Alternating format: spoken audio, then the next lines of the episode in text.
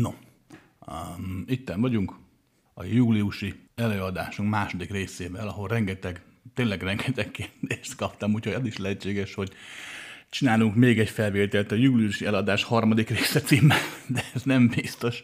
De tényleg rengeteg jó kérdés van, úgyhogy ö, igyekszem megválaszolni őket. Jó, de mielőtt megválaszolnám, ö, elmondom a szokásos kis antréinkat. Római egyes. Fontos megérteni, aki ezt az eladást hallgatja, bár feltétlenül már nagyon sokszor hallotta, hogy itt nem az előadó a lényeges, jó? Tehát nem az számít, amit én mondok. Nem az számít, ami a szavaimnak az értelme. Itt te vagy a fontos, te vagy a lényeges. Épp ezért nincs is olyan, hogy magamtól beszélek, én csak kérdésekre szoktam válaszolni. Illetve kettő, mindenképp tarts mindig szem előtt, hogy ha te valamit más gondolsz, mást érzel, mint amit én mondok, az tökéletes, teljesen rendben van. Azért csinálom ezeket a felvételeket, hogy a te saját magad megélésének adjak egy újabb dimenziót, nem pedig azért, hogy az, aki te vagy, eltűnjön valamilyen misztikus, spirituális, vagy éppen ilyen szakrális szektás ködbe. Jó, ködben. Rám szóltak, hogy hangsúlyozom többet a mondat végén, vagy a szavak végén az N betűket, hogy így lesz. Rendben van. A római kettő. Mm, igyekszem egyszerűen beszélni, mert úgy vettem észre, hogy a komoly témákat könnyedén, még a bonyolultakat egyszerűen éri meg feldolgozni és átadni. Legtöbb ember a laza, boldogabb figyelemmel messzebbre jut, nem mindenki, valakit a szenvedés visz előbbre, de a többség inkább a szabadságot és a könnyed nevetést szereti. Ugye ezért kerülök minden idegen szót, legalábbis próbálok kerülni minden idegen szót, de még így is a szavaim gyakran tévedéshez vezetnek, ne ragaszkodj az értelmükhöz, kérlek, hanem próbálj mögéjük látni, hagyjad, hogy a vibráció, amit kelt, az vigyen előrébb, nem pedig az emberi észre felfogható értelem. És Római 3, um, mi ezt az egészet ingyen csináljuk. Ennek ellenére nagyon sok hallgatónk van, aki szokott minket anyagilag támogatni. Ezeket nagyon szépen köszönjük. És noha mindig kérik, hogy név nélkül támogathassanak minket, azért pár keresztnevet elmondanék. Nagyon szépen köszönjük Ákosnak, Szilviának, Zsuzsannának, Melindának és Eleonórának, hogy nem csak a pénzökkel, hanem a figyelmükkel, idejükkel és a bizalmukkal támogatnak minket, és lehetőséget adnak mindannyiunknak, hogy itt lehessünk. No, kezdjük az elején, jó? Nekiálltunk a kérdéseknek. Kedves Krisztián, gyerekkorom óta meditálok, és figyelem gyakorlása része mindennapjaimnak. És bár tudatos álmodással nem foglalkoztam eddig, olyan két éve elkezdtem álmommal látni dolgokat. Gyakran előre megálmodom mások gondjait, nehézségeit. Újhold idén nem bírok aludni, nem kell az eget néznem, tudom mikor van újhold. Az lenne a kérdésem, hogy mit kezdjek ezekkel az álmokkal, foglalkozzak velük, vagy csak hagyjam, hogy legyenek tudok valahogy segíteni álmomban másoknak. Um, következőt javaslom, magukkal az álmokkal úgy ne foglalkozz, hogy az értelmükkel, mert az álom értelmezés, mint olyan, az eset többségében egyfajta önmegnyugtatása az ember elmének nincs köze. Az álmos könyvben leírt szimbológiáknak általában, nem mindig, de általában nincs köze az álmos könyvben leírt szimbológiáknak egy mélyebb értelmezéshez, egy mélyebb valósághoz. Viszont magával a folyamattal megéri foglalkozni, tehát nyugodtan játszogass el, próbál tudatosabbá tenni, figyeld, mi hogyan történik. Ugyanis maga a folyamat az nem más, mint a fejlődés, a növekedés folyamata, a tudatosodásé. Olyan, mint amikor egy kis madár elkezdi használni, csapkodni a szárnyaival, de hát ugye nem megy neki. De hát ha csinálja, egyre jobb és jobb lesz, végül repül. Ez ugyanilyen nálad is. Tehát maga a képesség megjelenése, maga a tudás, mint olyan, amit ez adhat, azt mindenképp megéri figyelemmel kísérni, és újra mondom, a tudás alatt nem azt értem, hogy minél élesebben lásd meg mások gondjait, bajait, vagy a jövőt, hanem arra figyelj, hogy maga a képesség hogyan alakul ki, és hogyan a tudatosság által hogyan lehet hagyni, hogy növekedjen. Szándékos nem azt mondom, hogy fejleszt, mert a fejlesztés folyamata az már egyfajta korlátozás. Hiszen én most a korlátaimmal, a mostani személyiségemmel eldöntöm, hogy merre akarok haladni, mi lenne a fejlettebb állapot. Ezzel szemben, hogyha hagyom, hogy a figyelmem által, a tudatosságom által a folyamat változzon, akkor olyan távokat és olyan széles utakat is el fogok tudni érni, amelyeket most még elképzelni sem tudok. Oké? Okay? Tehát mindenképp játszogassál vele. Kettő. Mm, szoktam tanítani a tudatos álmodás technikát, nem túl bonyolult. Úgy vettem észre, hogy aki gyakorolja, azoknak, mit tudom, 90%-ban sikerül. Uh, majd ősszel, ha minden igaz, tartunk kurzust, van kedvelek, hogy gyere el, és elmagyarázom magát a technikát, hogy hogyan lehet stabilabbá, vagy hát leg, ö, rendszeresebbé tenni. Oké? Okay? De itt nem maga a technika lényeges, hanem az, hogy ez a képesség benned megjelent, és hogy tett tudatossá folyamatot. Ugyanis ez a lényeg a lelki-szellemi fejlődésben a képesség, nem a trükk, hanem az a változás, a megélés, ahogy te, mint egyén változol. Rendben van? Kedves Krisztián, szeretném megkérdezni, hogy te minden megtestesülés alkalmával emlékeztél az előző életek tapasztalataira, eseményeire?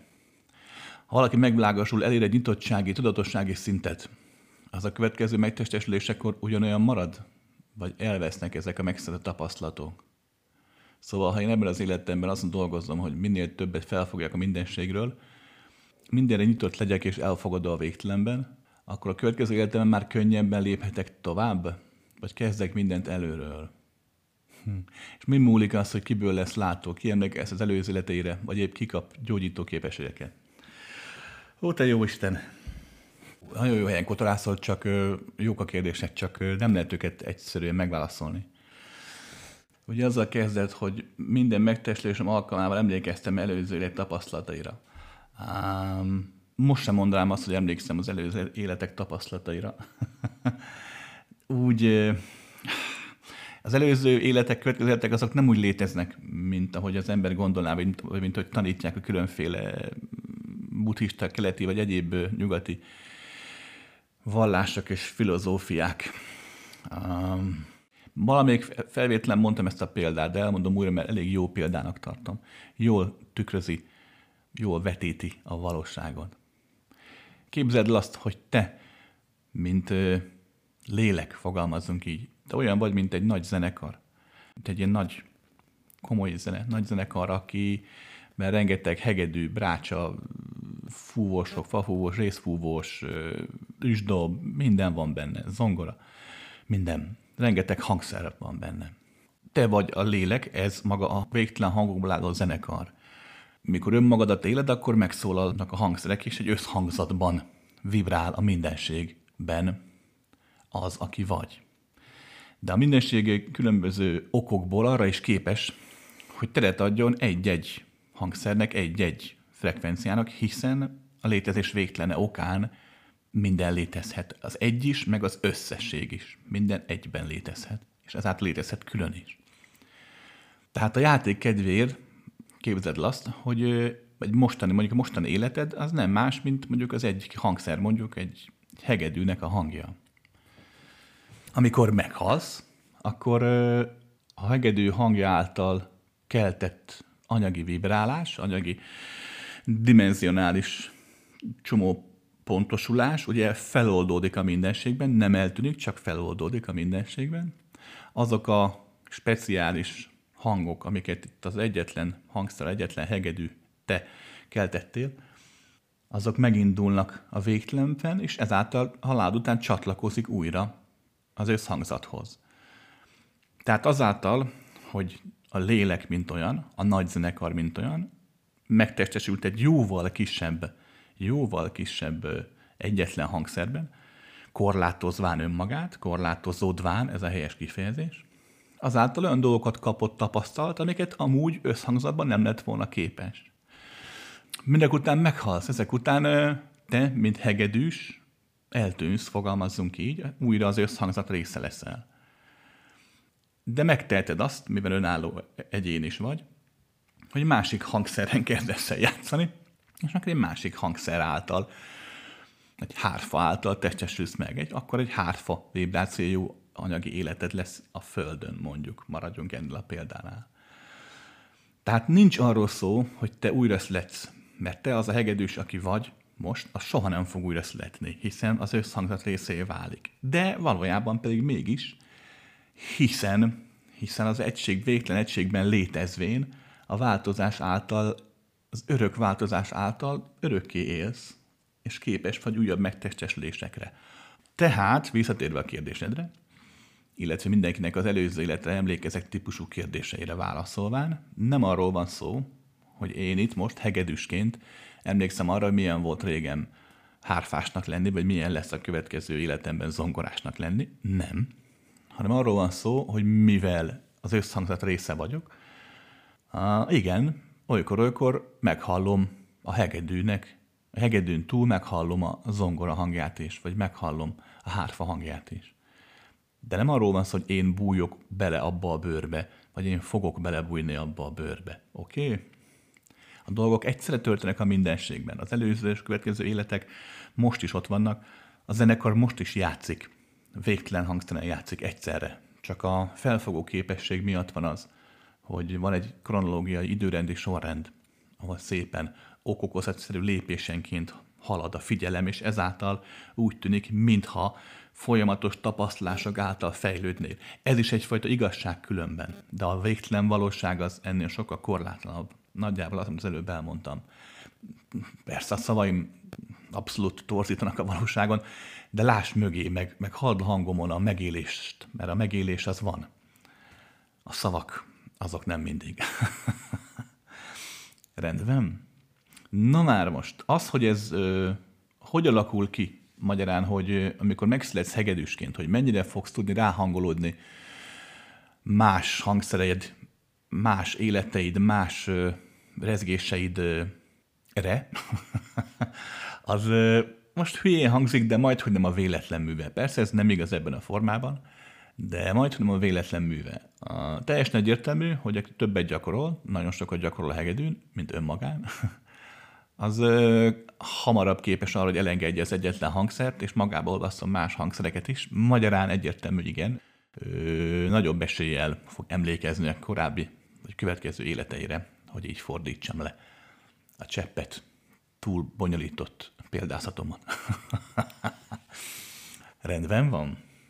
Hogy ez minden életben megmarad-e, ez pedig állapotfüggő, figyelemfüggő, fogalmazunk így maradjunk a példánál, hogyha nagyon sokszor váltogattál már hangszereket, előbb vagy utóbb eljutsz oda, hogy hiába születsz úgy, mint zongora. Annak ellenére igenis bármikor játszol a hegedűn, bármikor játszol a hárfán, mert már, mert már sokat csináltad, fogalmazunk így. A végtelen valóságból egyszer azonosulsz, mert te is több hangszerre, nem csak a hatátlan, korlátlan lélek, mint olyan képes erre, hanem te is, mint korlátoltabb egyén. Nem olyan végtelenül, de azért képes vagy már. Ha ezt az állapotot eléred, akkor nagyon nagy esély van arra, hogy nem lesz okod arra, hogy csak egy hangszerre figyelj. Magyarán úgy fogsz folyamatosan megtestesülni a létezésben, hogy egyszerre több hangszert szólaltatsz meg, az összhangzat te magad is leszel. Bár, megjegyzem, ilyenkor nagyon ritkán van az, hogy anyagi formában is megnyilvánulsz, hisz az összhangzatat sokkal korlátlanabb már annál, mint hogy csak anyagi formában nyilvánuljon meg. Lényeg a lényeg, hogy hogyha valaki elég tudatossá válik, hogy nem anyagi kényszeresség miatt születik ide, fogalmazunk így, akkor igen, az este többségében nincs nála felejtés, vagy úgy van, mint mondjuk nálam is, hogy, hogy nem lebegnek ott amikor éppen zongorázol, mert a zongora hangja, vagy nem lebegnek ott minden másodpercen, pillanatban az összes többi hangszernek a hangjai, de relatív gyorsan képes vagy váltani, ráfókuszálni és felfogni, megélni azt is, ami úgymond volt, vagy ami úgymond lesz. Választás. A nézőpont, a választás, ezen múlik minden. Nincs úgy fejlettségi, egy lineáris, tehát egy fajta folyamatos fejlettségi érted? X függ, X négyzet függ, tehát hogy állandóan mész fölfele, és, és ha egyszer emlékeztél már a korábbi életedre, a következő életedben már emlékezni fogsz automatikusan, ilyen nincsen. De az este többségében hát az egyén a, úgy választja meg a létezését, hogy, hogy, hogy egyszer megszerzett, mint olyat, azt ne veszíts el. Hangsúlyozom, nem ragaszkodik az egyén a formákhoz, hiszen gyakran, ha ragaszkodsz egy formához emlékszinten, akkor nem leszel képes az új formában megélni a hasonló emléket, és ezáltal az új formád nem tud kiteljesedni. Tehát igenis nem baj, ha elfelejted azt, hogy milyen volt az első csók valaha, 1500 évvel ezelőtt, mert mindig megtapasztaltad újra egy másfajta korlátok között egy másfajta végtelent élhetsz meg. Igen, ellentmondás már szavaimban, de ez szándékos. Oké. Okay. De olykor megesik, hogy, hogy egy összhangzatban lévő egyén, aki tényleg fogalmazzunk így, hogy sok ezer év emlékét hordozza magában, sok ezer hangszert, valamiért szándékosan egyre fókuszál, de ez csak azért következik be, mert a kevesebb több elve alapján abban a téridő egységben valamiért korlátoltan messzebbre juthat, mint egyfajta korlátlanabb állapotban. Hogyne. Ez az oka gyakran amúgy a fizikai világban lévő szenvedéseknek. Sokan kérdezik, hogy miért van szenvedés. Gyakran ezért. Gyakran ezért. És a kiből lesz látó, vagy kikapib gyógyító képességet, ez abszolút egyénfüggő. Mindenki más, hogy éli meg ezeket a folyamatokat. Az estek többségében azért azt el kell fogadni, vagy nem kell elfogadni, de azért jár nyitott szemmel. A legtöbb látó, meg gyógyító, az, az csak, hogy fogalmazzak, tehát csak egyfajta vicc. fontos, hogy ők higgyenek benne, akár még az is fontos, hogy mások is higgyenek bennük, mert igenis segíthet, de nincs olyan, nincs olyan nagyon kézzelfogható, a valódi anyagi világra ható képességük, mint amit sokszor nekik tulajdonítanak, még akkor sem, ha olykor-olykor valóban arról van szó, hogy a sánt eldobja a botját és megindul járni. Ez ilyen gyógyító állapotoknak, vagy ilyen nagyon látó állapotoknak rengeteg különböző tényezője van, hogy épp úgy álljon össze a mindenség, hogy abban az adott pillanatban uh, ott megtörténjen a csoda, úgymond. De nem lehetetlen, hogy nem vannak ilyen alakok. Ezek többsége különben nem maga teszi a csodát, inkább csak fókuszál, és rajta keresztül különböző egyének és sokdimenziós, úgymond ilyen entitásnak nevezheted, vagy ilyen sokdimenziós önmagának is nevezheted. Tehát általában ezek fókuszálnak úgy, hogy az anyagi világban változást érnek el, de ez sem lehetséges úgy, ahogy gondoljuk, nincs arról szó, hogy mindenkit meg lehet gyógyítani. Mert hát senkitől nem lehet elvenni semmit. A betegség az épp úgy teremtés, mint mondjuk a boldogság, vagy mint az öröm, vagy mint az egészség. A teremtő erőt nem lehet elvenni senkitől, akkor értelmetlen válik a létezése teremtő képessége mindenkinek van. A molekuláktól, kis mikrodolgoktól kezdve, atomoktól kezdve, galaxisokig, lélekig, Istenig mindenkinek van, mindenkinek lennie is kell. A szabad akarat, mint olyan, az, az egy olyan dimenzionális vibráció, ami noha bizonyos dimenziókban nem így látszik, de amúgy elvehetetlen. Hát hogy ne. Oké. Okay. Kedves Krisztián, hála a covid neki már két éve hallgatlak online, ugyanis külföldön élek, és nagyon hiányzott nekem. Teljesen egyértelmű jelenlegi politikai és gazdaság világrend egyre tarthatatlanabb és elfogadhatatlanabb döntéseket hoz. De nem épp azért, mert az utolsókat rúgja, így aztán már minden mindegy, már meg sem próbál rejtőzködni. A katasztrofális felszín alatt nem pont egy új paradigma lehetősége bújik meg? Nem inkább a lejtő végén járunk, ahol viszont iszonyatosan felgyorsul minden egy hatalmas bukás utolsó fázisában, mert ha így van, akkor a bukás lehetővé tenni egy valami teljesen új és más megszületését, nem? Mint a hammolyából újjászlető főnix madár. Én ebben bízom. Mi a véleményed erről a kimenetelről? Azt leszámítva, hogy mi a végtelen van, minden lehetséges. Pedig hát, no, a véleményem nincs, de ez egy jó válasz lenne. Igen, hát végtelen van, minden lehetséges. Ennél azért van konkrétabb válaszom is. Figyelj ide, hogy ne, amit mondasz, az abszolút, abban van abszolút igazság, realitás, minden. Tényleg, hát a végtelenség okán, ugye mi van? Hát lehetőség. Ez nagyon fontos megérteni, mert hogyha valamilyen szintű az élet értelmében gondolkozol, vagy valamilyen szintű Istenben teremtőben gondolkozol, vagy csak tudni akarod, hogy maga az univerzum, az élet hogyan jött létre, akkor legközlebb akkor jársz, hogyha a végtelen lehetőséggel, mint olyannal azonosítasz mindent, és ezt a gondolat folyamat próbálod kiterjeszteni, kiteljesíteni. Um, mert maga a végtelen lehetőség az, ami, ami maga a létezés. Hogy bármi létrejöhet, ez így van. Ennek okán nincs olyan, hogy mondjuk kudarc. Nincs olyan mondjuk, hogy zsákutca. A pusztulás sem az Hát hogy lenne? Hát ne viccelj. Nem is pusztul el semmi. Hát ugye az energia nem viszel, csak átlakul. Minden ilyen. Az érzelmi, gondolati uh, magok is ilyenek. Azok a dimenziók is ilyenek, ahol a paradigmák és egyéb dolgok rezegnek. Semmi sem tűnhet el, csak átlakulhat. Ezen alakulás mértéke már, az már sok mindentől, sok mindenen múlhat, de a folyamat akkor is örök, és az, most nagyon figyelj, az, hogy a számodra mi lesz valóságos, az nem azon múlik, hogy milyen térdimenzióban élsz, hanem azon, hogy mire figyelsz, csak hogy megértsd a következőt. Tételezzük fel, hogy lesz egy nagy erdőtűz, és az erdő, ami mellett laksz, az leég. Ugye most te mit fogsz látni az erdőtűz után? Hát szenes fákat. Vagy azokat sem, mert ugye elég minden, és ott lesz csak egy marék hamukupac. Na valójában azok a fák nem égtek le, azok a fák most is ott vannak. Csak már nem látod őket, mert már a te rezgés számot felfogó, a te ilyen vibrációs, tonációs felfogó képességed már nem alkalmas arra, hogy lássa a fákat, pedig azok ugyanhogy ott vannak. Számodra, mivel abban a dimenzióban vagy, ahol a törvények úgy működnek, ahogy, és te azokra vagy rá ö, hangolva, számodra azok a fák eltűntek, mert elpusztultak.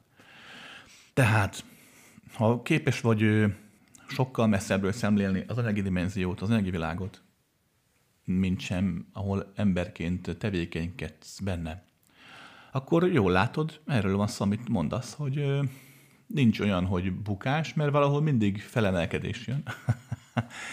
és igenis a végtelen lehetőségben mindig, mindig úgy működnek a dolgok, grandiózus szintről beszélek, hogy egyrészt van benne teremtés, másrészt van benne rombolás, pusztulás, egyrészt van benne egyfajta folyamatos fejlődés, ami egyfajta összerendeződésben nyilvánul meg, miközben van egy folyamatos széthullás is. Ez egy örök, örök ilyen végtelen spirálokban összekötött folyamat. Mindig is így volt, mindig is így lesz. És ez nem csak az anyagi dimenzióra érvényes, hanem minden más dimenzióra is. Ott természetesen egy nem anyagi rezgésben sokkal lágyabb ez a folyamat, de attól még ugyanígy működik. Sokkal szélesebb, de attól még ugyanígy működik. Tehát ez mindig így van, és az, hogy az adott dimenzióban, adott egyén, adott társadalom, adott kultúrák, civilizációk, adott bolygók mit élnek meg, hát az valamilyen szinten rajtuk múlik. De jelen pillanatban azt figyelhető meg itt kicsiny földbolygónkon, legalábbis én ezt figyeltem meg az elmúlt néhány millió év alatt. Lehet, hogy tévedek, mert akár lehet, hogy tévedés, vagy egyszerűen simán csak egy más ö, mm, ilyen vibrációs frekvenciát hangoltam be, mert elnéztem a téridőt, könnyen el lehet különben. De jelen pillanatban az látszik, hogy hogy ne, hogy a, a Föld, mint olyan, a Földön lévő egyének, mint olyanoknak a többsége az valóban egyfajta széthullás állapotában van, tehát egyfajta önmagát ismétlése kényszerítő spirálban kúszik, ami hol lefele, hol fölfele dobja, de azért összességében, összességében önmagában tartja.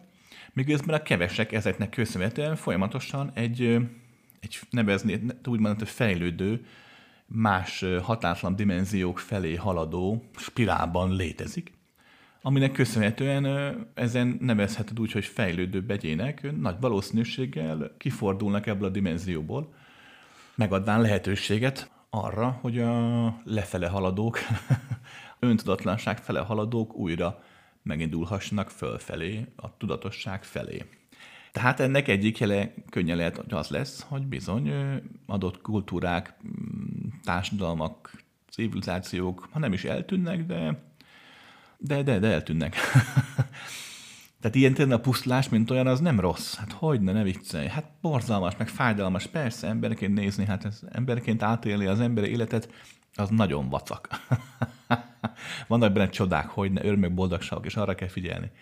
De összességében a fájdalom, a fizikai kiszolgáltatottság, mert ugye hát ki vagy szolgáltatva a természetnek, az időnek, a betegségeknek, ez a kiszolgáltatottság, mint olyan, ez valamilyen szintű közel korlátlan szenvedést is képes adni, vagy adhat a korlátlan örömök és boldogságok mellett, hogy ne. Bármi is történik itt a Földön, újra mondom, hat hónap után egy atomháborra elpusztul minden, és tényleg kell, vagy ezer év hozzá megint, hogy meginduljon az élet. vagy épp egy ilyen háborúskodás után megindul egyfajta növekedés, és beindul az aranykor, vagy épp holnap után hirtelen mindenki tudatosan kell föl, leteszik a fegyvert, elkezdik egymást szeretni, és így lesz aranykor. Tehát történjen bármi, az mind, mind a valóság, a szeretet, nagyon figyelj, a határtlan szeretet rendjén való. Újra mondom, a szenvedés is. Tudom, ez egy furcsa hangzik, ne hidd el, ha nem akarod. Sőt, inkább ne is hidd el. Csak hogy hangolodj rá a végtelenre, és meg fogod látni, hogy ha a végtelen valóban végtelen, akkor itt mondok az igaz. Nincs hiba, nincs úgymond tökéletlenség a mindenségben. Persze adott rendszereket mondhatjuk, hogy ott vannak azért hibák, de összességében nézve nincsen. Oké? Okay? Kedves Krisztián, évek óta követlek többé-kevésbé. Meglátásom szerint te vagy az egyik mai leghitelesebb guru vagy mester. Én így látom legalábbis. Egyetlen kérdésem lenne, de az bonyolult. Beszéltél róla, hogy senki sem rendelkezik lélekkel, hanem mindenki maga a lélek. Világos kezd lenni. De akkor mi az, ami én vagyok? Mi az, az illúzió, amit énnek tudok be? A tudat? Mert lennie kell valaminek. Magam a szavéval az emberi én lélektudatnak hívom. Tévedek beszélni erről pár szóban? Uh, nagyon szívesen, de nem lesz könnyű, pont azért, mert ugye saját szavaink vannak. Uh, kezdjük az elején. Az, hogy én vagyok leghitelesebb, azt nagyon leírtad, hogy meglátásod szerint ez nagyon fontos. Nincs olyan, hogy a végső valóságot ismerő egyetlen és tanító, guru, mester, aki maga az univerzum ura. Jaj, dehogy. A következőt kell megérteni. Ugye mondtam előbb ezt a, a lélek, a határtlan lélek példáját és a megtestesülés példáját, ugye, a nagy zenekarral. Ez pont így van. Nagyon sokan megtestesülnek, mint zongora, nagyon sokan megtestesülnek egyszerre, mint hegedű, nagyon sokan, mint mondjuk fuvola. Több ezer, több millió egyén testesül meg ezen hangok különségében, tehát egyediségében. Mind máshogy játszik a maga hangszerén, a maga zongoráján, a maga hegedűjén, maga fuvoláján, de attól még mind ugyanaz. Na már most, ez azt jelenti, hogy ha van egy adott tanító, akkor aki maga a nagybetűs zongora, mert ő a zseni a zongoraságban, akkor csak a zongoráknak tud tanítani, érted? De a többiek számára ő oké, okay, oké, okay, de nem lesz vagy hitles, vagy nem használható. Kettő, minden zenész előbb-utóbb elkezd fejlődni és változni, és más hangszereket is elkezd magába építeni az életében. Magyarán ez azt jelenti, hogy még mondjuk 20 éves korodban volt egy hitles zongoratanár, aki profin élte önmagát, a zongorát, ezáltal neked nagyon sokat tudott adni. Most, hogy mondjuk 40 éves leszel, most már ugye már inkább te is más hangszereken kezdesz el játszani, most már ő nem lesz olyan hitles. Viszont akit korábban nem tudtál befogadni, vagy nem fogtad fel a tanításait, mert korábban, amikor te zongorista akartál lenni, akkor ő hegedű játszott, most viszont ő lesz hitles, mert most már te is a hegedű felé kacsingatsz. Tehát arra akarok kiukadni, és ez nagyon fontos, mindenki értse meg, hogy nincs olyan, hogy a tanítón múlik az, a gurun a mesterem múlik az, hogy te meddig jutsz. Ez, ezt, ezt a régi vallások hagymányot találták ki. Mert hát ugye mestert is jó kell lakatni. ugye nem élhet úgy, mint a madár. Mondták ezt régen a becsárokról. Úgyhogy valóság az, hogy egy guru, egy mester nagyon sokat segíthet, de az, hogy számodra mikor lesz hitles, hogy számodra mikor lesz valódi, az nem rajta, hanem rajtad múlik. Hogy éppen neked akkor mire van szükséged. Hát hogy a fenében? Oké? Okay? Mindig elmondom, a tanítókat, a gurukat, az, a valódi jelent élőket, jelenben lévő egyéneket, azokat ti hozzátok létre a figyelmetekkel, tehát az ember. hát amúgy mit keresne itt? Nincs oka, hogy itt legyen. Jó. És mi az az én, mi az illúzió, amit énnek tudsz be? Um, ezt az a gond, és annyiszor megfogadtam már, de most hát tényleg meg fogom csinálni. Az a gond, hogy az én hibám, mert hogy én valahol szándékosan nem csináltam vallást, vagy tanítást, vagy ilyen merev, márványtáblába faragott igazságokat. Mert úgy vettem észre, gyakran elmondtam, de elmondom újra, hogy árt az ügynek. Egyrészt az én egom nem igényli, hogy Istennek tartsák, vagy nem igényli azt, hogy hajbókoljanak előtte. Másrészt nem látom annak az értelmét, annak az úton lévőknek az értelmét, hogy így hajbókoljanak, mert nem segít a hatátlanság felé. Épp ezért a tanítások jelentős része nincs köbevésve, sőt, Sőt, ha megfigyeled, mivel mindig a kérdezőhöz szólok, ez egy gyakran adott témát teljesen máshogy mesélek el, és hogy csak kicsit kavarjak még a szalámin, gyakran ugyanazokat a szavakat használom más értelmezésben. Mert az adott embernek, akihez beszélek, annak az a legjobb. Tehát ilyen tényleg aztán tényleg meg lehet kavarodni kicsit. Úgyhogy most már megfogadtam, hogy egyszer leülök, és csinálok egy olyan idézőbe szótárt, hogy lehessen tudni azoknak, akik valamilyen szinten figyelik azt, amit mondok, hogy milyen fogalom alatt mit értek. Úgyhogy majd hamarosan tényleg, előbb nem, akkor február környékén ezt megcsinálom, és akkor nekilátok egy általánosan felfogható, olyan mondhatjuk tanítás, de nem jó szó, de mindegy, olyan tanítást csinálni, ami tényleg a alfától az omegáig, ami a végtelenre ugye vicces, de hát akkor is tart. Tehát a teremtés folyamatától kezdve egészen a teremtés folyamatáig bezárlagosan tart, és akkor ott olyan szavakat fogok majd használni, amik, amikhez később után majd fogok ragaszkodni, hogy érthető legyen nagyjából, mire gondolok. Ennek van előnye és van hátránya. Reméljük, hogy több lesz az előnye, mint a hátránya. Um, úgyhogy mi az, a, mi az az én tudat, amit te illúzióként megélsz? Ez egy nagyon összetett forma. Maradjunk a zenés példáknál. Tehát amikor a lélekből kiválik a valóság, ugye? A valóság az az, hogy megszólal az összhangzat. Minden hangszer a téridő minden irányában terjed. Különböző dimenziókon átrezeg. És mivel minden dimenziónak mások a törvényei, egyik finomabb, másik sűrűbb, ezért az a hang, amelyik adott dimenzióban úgymond csak végtelen hang, az egy durrább dimenzióban már olyan, mint mondjuk egy vizes hang. A fizikai világban pedig már kézzelfogható darabos anyag, hús és vér, vagy egyéb természeti forma.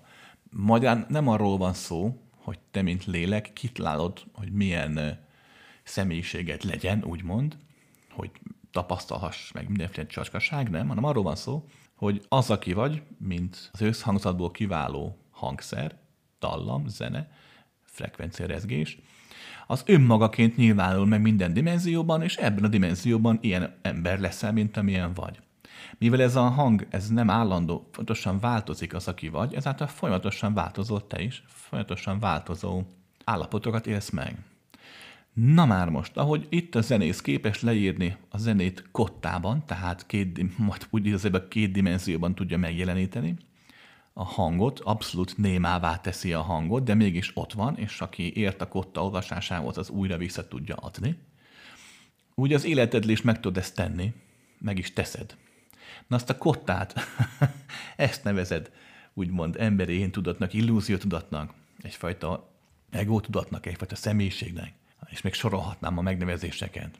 Ebben persze a legtöbb pszichológus nem ért egyet, mert ugye az intelligens pszichológus rájön arra, hogy akkor ő, mint szakember nem csinál más, mint hogy ugye a tintát nyalja, radírozgatja, vagy írogatja a papírra, aminek nincs túl sok köze valósághoz. De a többsége azért megérti azt, hogy az emberi psziché, mint olyan, sokkal több mindenről szól. Tehát azért érz az illúziónak az emberi játszmát, mert az emberi játszma a forma, mint olyan, az csak a kotta, az csak tinta, az csak papír, az nem a valóság, nem a tartalom, a forma. Amikor bekövetkezik a halál, akkor ugye a kotta elég a tűzben, és felszabadul a bele merevedett hangzat, az emlékek, az élmények. És akkor ez szépen visszaáll a lélek, befogalmazunk így, megjelennek azok a sosem hallott dallamok, és a korlátlanság úgymond így teremtő magát, és akkor megy tovább a létezés. Tehát valahogy így tudnám leginkább leírni azt, hogy ki az illúzió én, amit játszol, mert látod, te is valahol érzed, hogy sokkal többről szól, mint csak használom, hogy egóról, meg személyiségről, meg tudattalanról, meg ilyen dolgokról, azért alkotsz te is, próbálsz alkotni te is úgy szavakat, új fogalmakat. És amúgy jól csinálod. Uh, emberek, nagyon fontos, megértsetek a következőt. Azzal, hogy te látod a mindenséget, a semmivel se jobb vagy rosszabb, mint ahogy a mester látja. És még ha tegyük fel, a mesternek igaza is van, mert mondjuk olyan dolgot lát, amit te nem, akkor sincs arról szó, hogy akkor haladhatsz, akkor juthatsz közlebb a valóság megéléséhez, a megvilágosításhoz, vagy nevezni akarod bármilyen fejlett állapothoz, hogyha követed a mestert és elfogadod, mert rájössz arra, hogy jé, hát igen, ő mondott, az jobb. Ne csináljátok ezt. A lényeg pont az, hogy, hogy teremts, hogy haladj, hogy gondolkodj, hogy egyedi dolgokat élhess meg, olyanokat, amiket senki más nem. És hogy ezen keresztül a kotta írása közben gyere rá arra, hogy hogy írod a kottát, hogy hogy hozod létre a dolgokat. Bátran fedezzétek fel a mindenséget a saját magatok ritmusában. Oké? Okay? Szia Krisz, az lenne a kérdésem, hogy valóban léteznek-e figyelmeztető jelek az életben, a megérzéseken, rámokon kívül is. Például lehet összefüggés az autó szélvédőjét durrán megrongáló, a látszólag semmiből szélvédre csapódó kő, és a kutyán pár héttel később kiderült súlyos betegségek között. És ezek valóban jelenthetnek előre baj, vagy bármit, meg lehet-e fejteni és elkerülni nem kívántos eseményt? És ha igen, hogyan? Ugyanez a kérdés vonatkozik az álmokra, megérzésekre is. Ezt nem lesz könnyű elmagyarázni. Válasz egyrészt igen, másrészt meg nem. Úgy, ahogy az emberi elme felfogja a kirakóst mondjuk, ugye, a puzzle hogy összerakja a darabokat.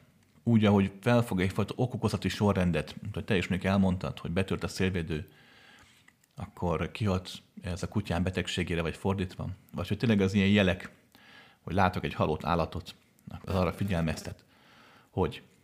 Tehát így ilyen szinten ez nem igaz. Viszont a teremtés folyamatában, a teremtődés folyamatában, ahogy létrejön, a végtelen lehetőségből létrejönnek a lehetőségek által olyan korlátozások, amit úgy hisz mondjuk, hogy lélek, vagy tudat, vagy anyag, vagy egyéb dimenziók, vagy ember, vagy polip, vagy... Hm. Tehát mindaz, ami létezik, az nem más, mint egy korlátozás, korlátozódás a végtelenből. Ezek összefüggenek. Az összefüggésnek a mértéke az függ adott dimenzión, nagyon sok mindenen. De minden összefügg ilyen téren mindennel, minden egyfajta egységben létezik mindennel. Van különbség, van elhatárolódás, de az elhatárolódáson túl megmarad a közös állapot is.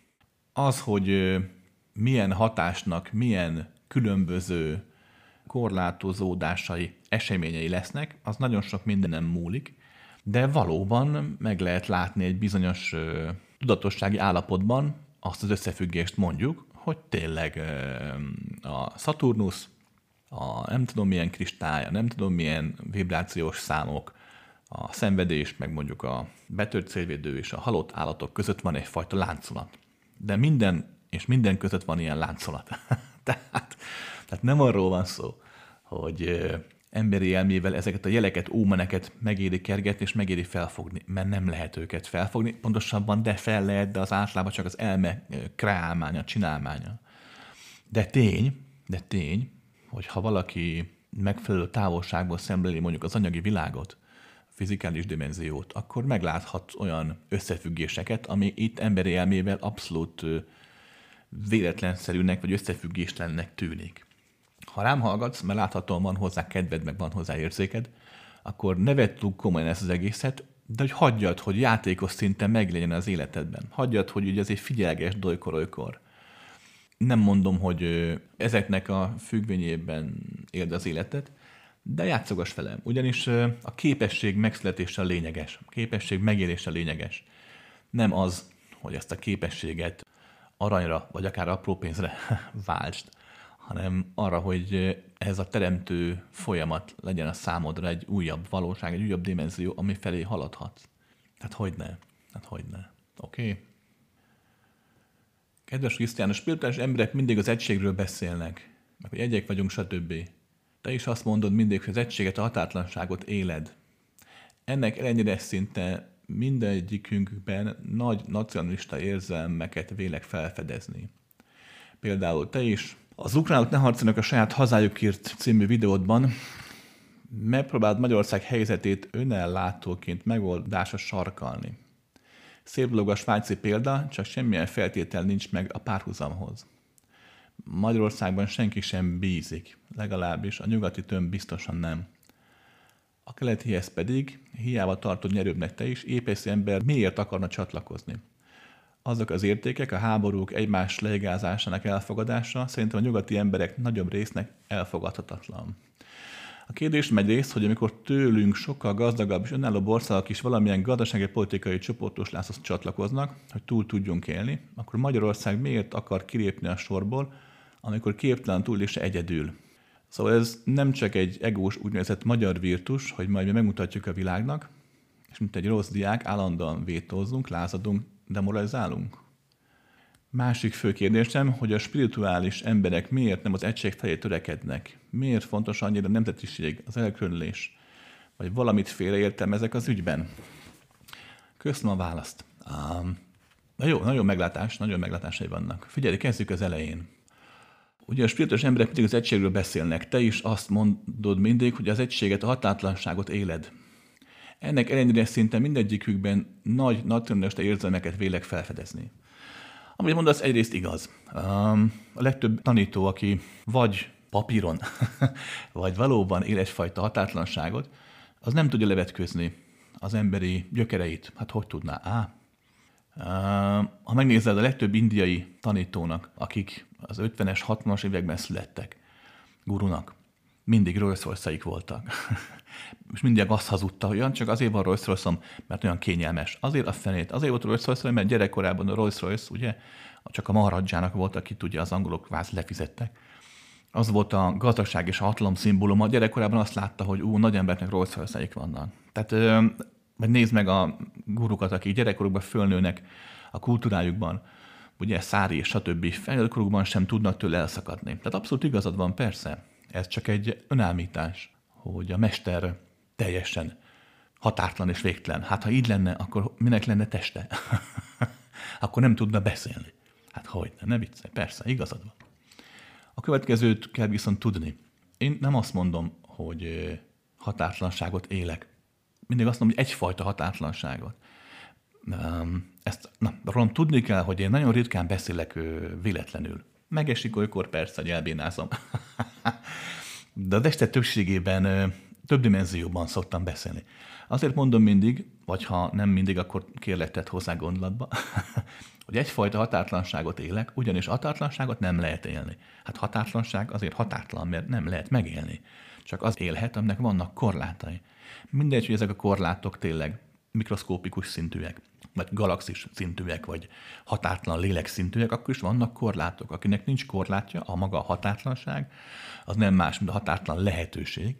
És na, itt is van egyfajta intelligencia, egyfajta végtelen tudatosságról beszélhetünk, de ez olyan nagyon messze áll mindattól, amit intelligenciának vagy tudatosságnak gondol az ember, hogy jobb, ha a megértés kedvéért abban maradunk, hogy csak azt tud élni, csak aztnak van öntudata, akinek vannak határai. Tehát senki sem élhet határtlanságot, én sem. Azért szoktam mondani, hogy egyfajta határtlanságot élek, mert arra viszont képes vagyok, és nem csak én, szerintem még páran itt a Földön, legalábbis kettő-három emberről tudok, pontosan csak kettőről az egyik már meghalt, aki képes arra, hogy miközben határok között nyilvánul meg, mondjuk például beszél, aközben nincs benne semmi korlát. Tehát van korlát, de még sincs. Igen, ez, tudom, ez így nem érthető, de nem tudom máshogy magyarázni.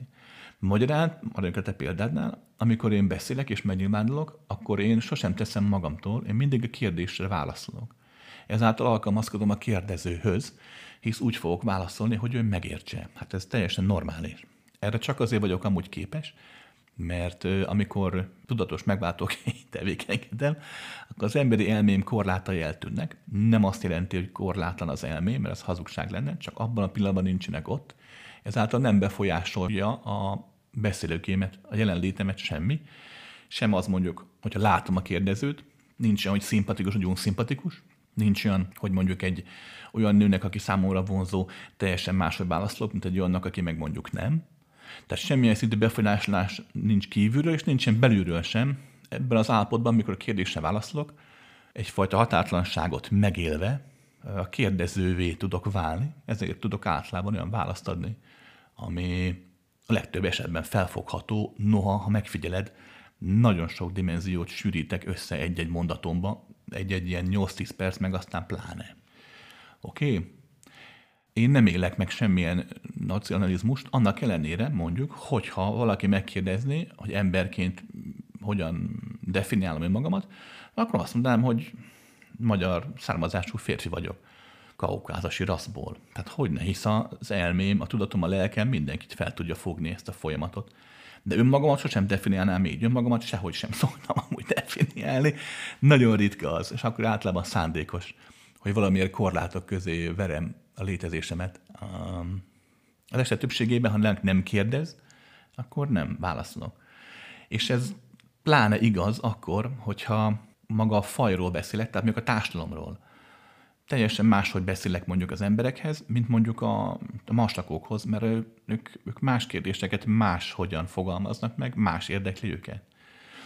Hogyne. Ha visszafigyelted, vagy ha, maradjunk a konkrét példánál, ugye itt volt ez a ukránok ne harcolnak a saját hazájukért kérdőjeles felvétel. Ha vissza tudod figyelni az egészet, vissza tudod hallgatni, akkor megfigyelted, hogy nem azt mondtam el, amit én gondolok erről az egészről, nem gondolok róla semmit. semmit. Egyáltalán nem gondolok semmit úgy, ahogy te vagy az ember nagyon gondolatnak nevezne. Szoktam emberként gondolkodni, amikor például dolgozom emberként, üzletem, pénzen, vagy a rendszeren, hát hogy ne, persze.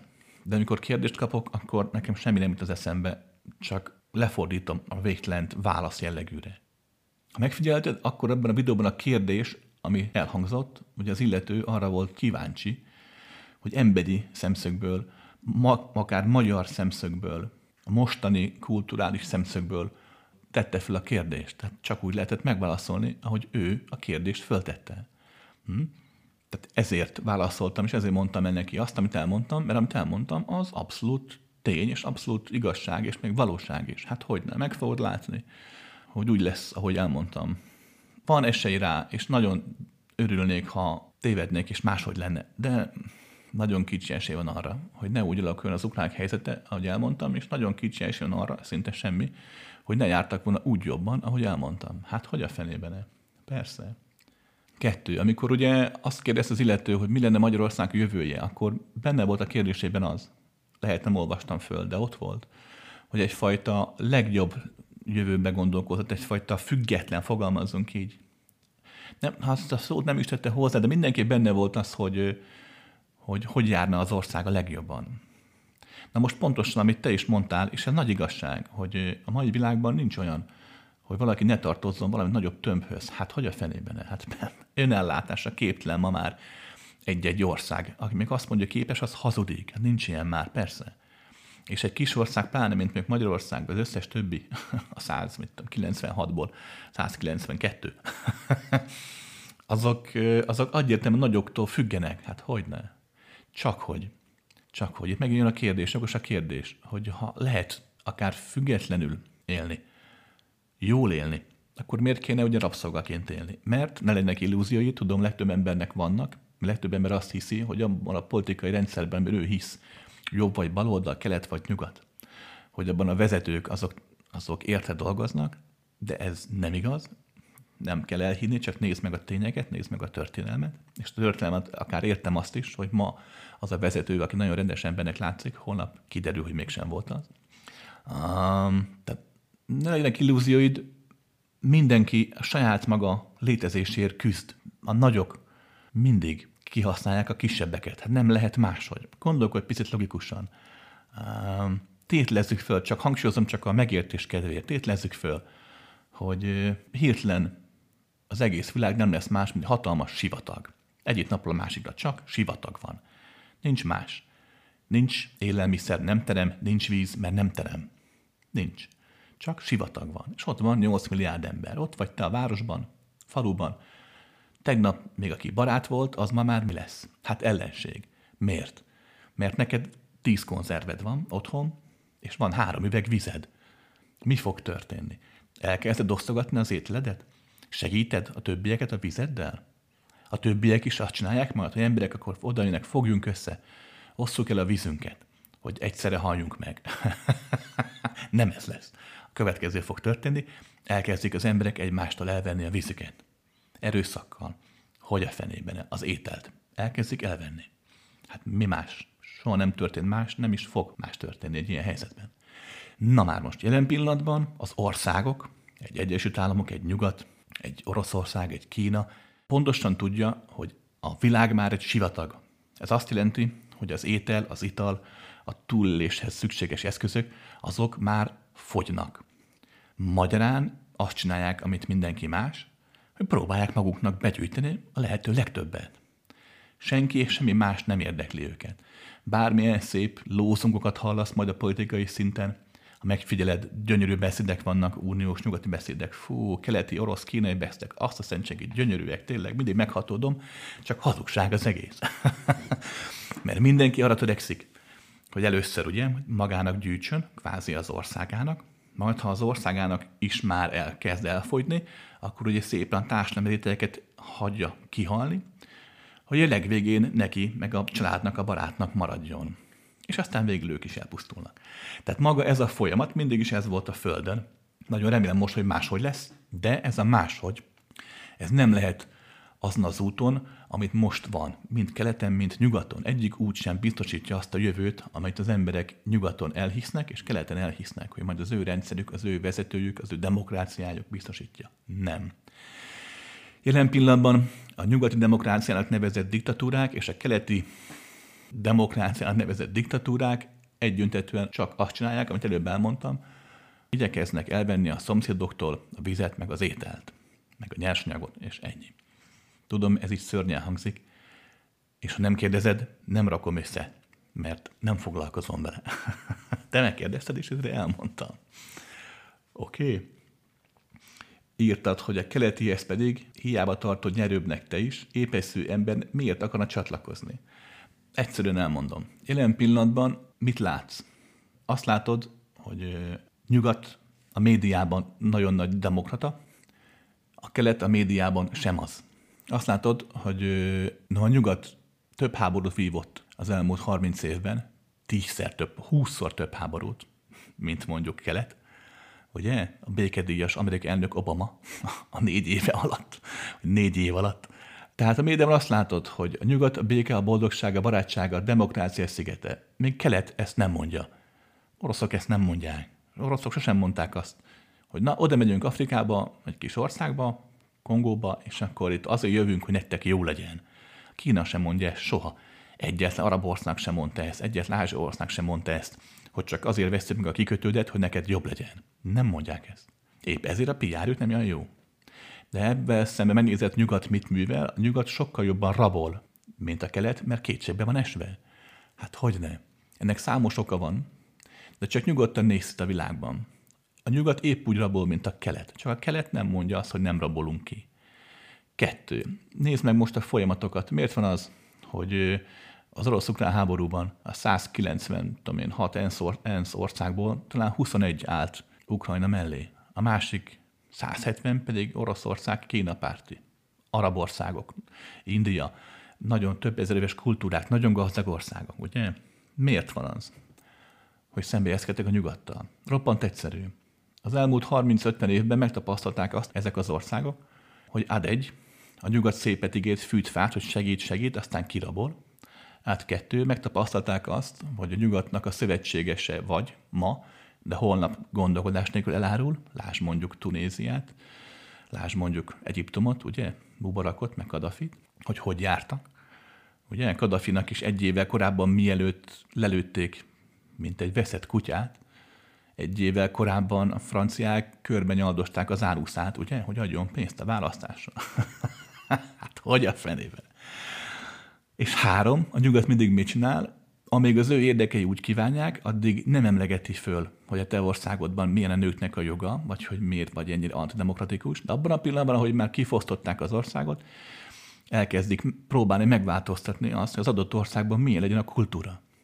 Ezzel szemben a kelet ezt nem csinálja azokban az afrikai országokban, azokban az arab országokban, ahol az oroszok, akik betették a lábukat, soha, de soha nem szólnak egyetlen büdös szót se, hogy a szaudi sejk hogy intézze a dolgait.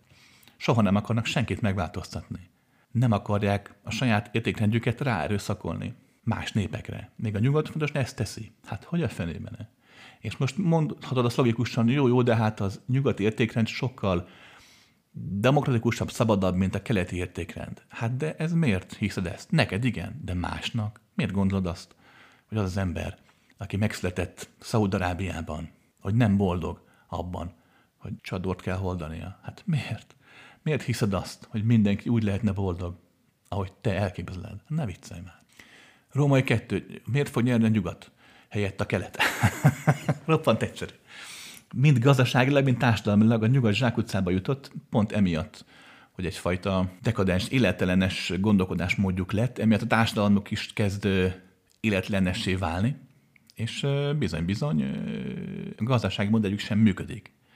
A gazdasági modell miért nem működik? Megfigyeld a következőt vedd észre. Ugye nyugat által hangsúlyozott szabad piac, nyugat által preferált, ne szóljon bele az állam az üzletben, a bankszektorba, a pénzszektorba típusú dolog, mind-mind csak egy nettó ordas hazugság. Miért mondom ezt? Roppant egyszerű. Ha megnézed, van egy országnak egy választott kormánya, ugye? Mondjuk egyes államok. Tehát azok az emberek ülnek ugye a Fehérházban, a kongresszusban itt ott, ott, és ez minden nyugat demokráciában így van, azok az emberek ülnek ott, akiket papíron megválasztottak, ugye, a szavazók, a nép. Ez azt mondja, ők nem dönthetnek a nép sorsáról. Nem dönthetnek arról, ugye, hogy hogy legyen az áram, hogy legyen a gáz, hogy legyen a víz, hogy legyen a bankrendszer, a pénz. Nem, ők dönthetnek róla. Nem dönthet róla, ugye, hogy a nép hogy ilyen, ki dönthet róla? A szabad piac. Ez mit jelent? Hogy néhány nagy cápa, nagy ragadozó, aki a csúcson ül, ő dönt arról, hogy mennyibe fog kerülni az olaj, hogy hogy fogja eladni az ő cége az olajat az embereknek, hogy az ételt hogy fogod te megkapni, azt nem a piac dönti el, és nem te döntöd el, és nem a kormányod dönti el, hanem három-négy ember, aki rajta tartja a kezét a szabad piacon. A nyugati üzleti modellben az lenne a probléma, hogy nagy cápák, csak cápák vannak, akik már olyan nagyok, hogy széttépnek mindenkit, aki nem áll be az ő soraikban. És ez nem összeesküvés elmélet, csak néz szét a világban. Ezzel szemben, ami keleten van, ott mi történik? Ott is megengedi például Kína, megengedi, hogy legyenek cápák, de amikor egy cápa nagyon-nagyon nagyjá válik, akkor abban a pillanatban oda koppintanak az orrára. És nem csak ideológiai alapon teszik ezt, mint nyugat és megteszik azt, hogyha valaki nem szolgálja ki a aktuális politikai rendszert, nagy üzletember, akkor rákoppintanak az órára. Nem. Például Kínában a legnagyobb párt funkcionárusokat is megpöckölik olykor-olykor, ha azt látják, hogy túlnőtte magát. Hát hogy nem? A nyugati üzleti modell lassacskán meg fogja folytani saját magát, hisz épp úgy, akár csak a keleti üzleti modell, mindkét üzleti modell ugye mások kizsákmányolására épül.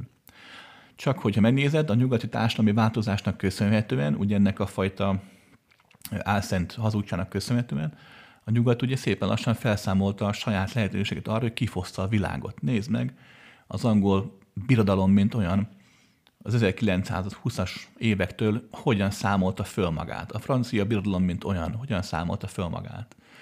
Hát hogy a fenébe? Európa ugye száz év alatt hogyan tette tönkre a saját hatalmi rendszerét, hogy egyfajta semmivé váljon, hiszen most Európa, mint olyan alapvetően felesleges vált a világban, hiszen mindaz, hogy most a hatalmi tényezőket adja, nyersanyag, földgáz, elektromosság, hadsereg, és sorolhatnám, társadalmi összefogás, tehát egy nemzet, mint olyan, aki képes egységben gondolkodni, ezekben Európa mind nagyjából a béka feneke alatt van. Egyetlen dologban még, ami Európában számít valamit, ugye a technikai tudás, tehát maga az elme, az agy, viszont ott is mi történik? A túl sok cápa miatt a feltörekvő fiatalok azt mondják, hogy hát én nem nagyon tudok érvényesülni, és abban a pillanatban, hogy leteszek valamit az asztalra, hirtelen Kínából, keletről akkora pénzt ajánlatot kapnak, hogy összecsomagolnak és mennek Sánkhájba.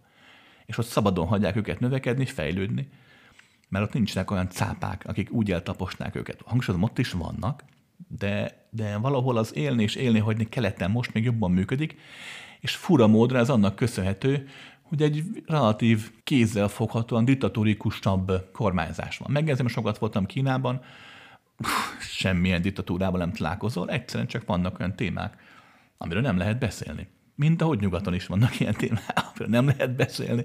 Ha nem megfelelő módon beszélsz úgy, ahogy elvárják, akkor viszont kirak magába a társadalom. Hát hogy ne, pontosan a politika. Persze. Tudom, hogy furcsa hangzik, és én azért látom ezt át, mert bennem nincs ilyen szintű emberi korlát. De nincs különbség a nyugati és a keleti demokráciák között. Egyformán hazdik mindkettő, és csak arra törekszik, csak arra törekszik, hogy a túlélését biztosítsa. És jelen pillanatban a túlélés nem áll másból, mint sem abból, hogy elvedd azt, amit el tudsz venni. Mindez úgy, hogy különböző eszközök vannak rá. Egyik eszköz például a háború, de ott vannak a társadalmi lázítások. Csak hogy láss, hogy nem levegőbe beszélek. Mire ez a felvétel kikerül, kb.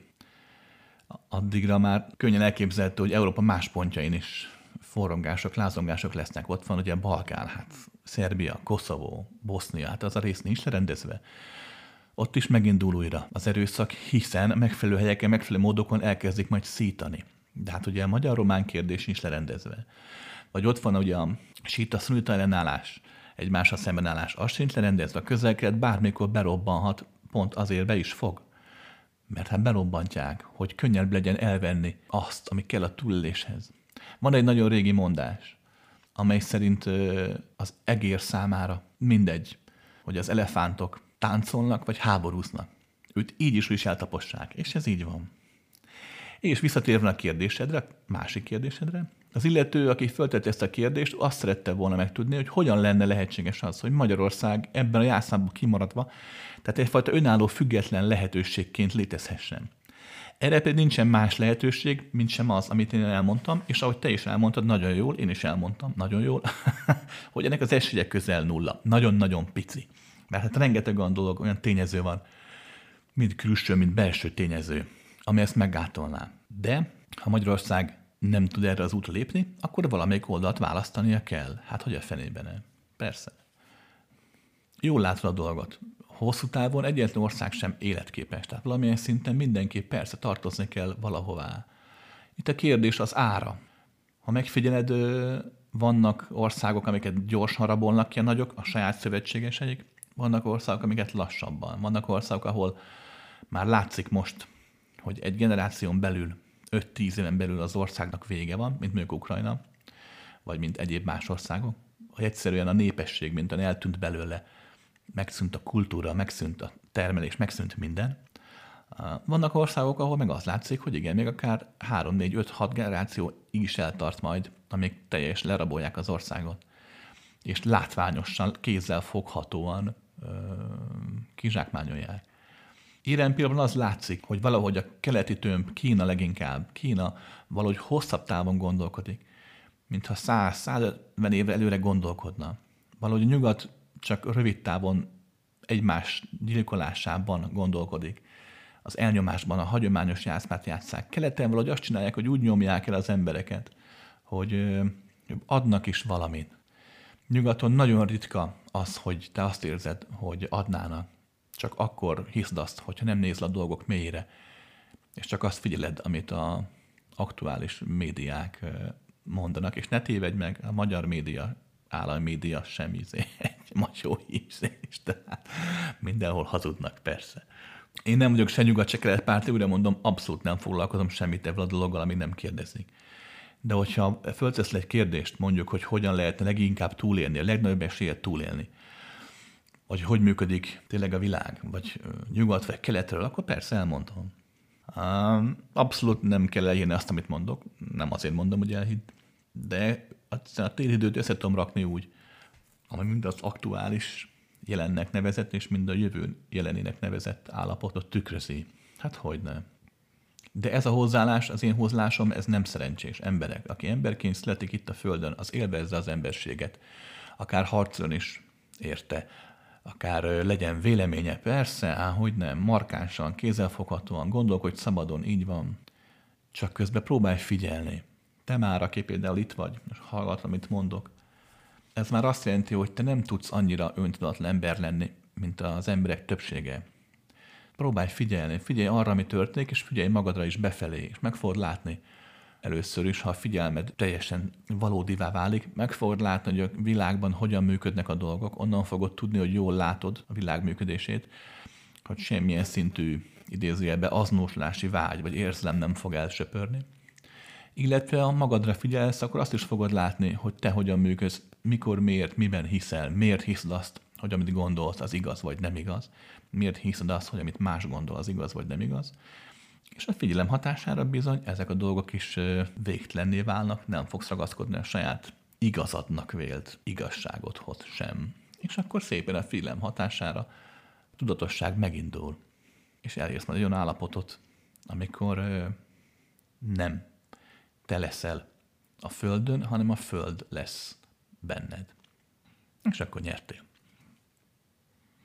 Kedves Krisztián, 15 évig nagyon nem szeretük egymást a menyemmel, de ez három év hónap ezelőtt egyszer csak megváltozott mindkettőnknél. Részemről nem előzte meg semmiféle bűnbánat, vagy megbocsátás, vagy ilyesmi. Teljesen hirtelen semmiből jött a gondolat, hogy szeretem, és lőn. Ettől kezdve elképesztő jól érzem magam vele kapcsolatban. Olyan mélységes a szeretet, ami nem tőlem származik, mintha az egón félreállt volna. Tök jó. Lehet, hogy megélhettem Isteni kegyelemből a lélek szeretetet? Lehetséges volna? Mintha régebben azt mondtad volna videóban, az ember nem tud szeretni. Igen, de utána mondtam azt is, hogy de tud. ember nagyon fontos megérteni a következőt. Ha hallgatjátok, amit mondok, mi mindig összességében globálisan beszélek, nem mindig sikerül átadom, néha elharapom a másik oldalnak a felét, ez igaz. De összességében arra törekszem, hogy kifejtsem a végtelen valóságot minél több olyan dimenzióból, amit itt emberként meg lehet élni.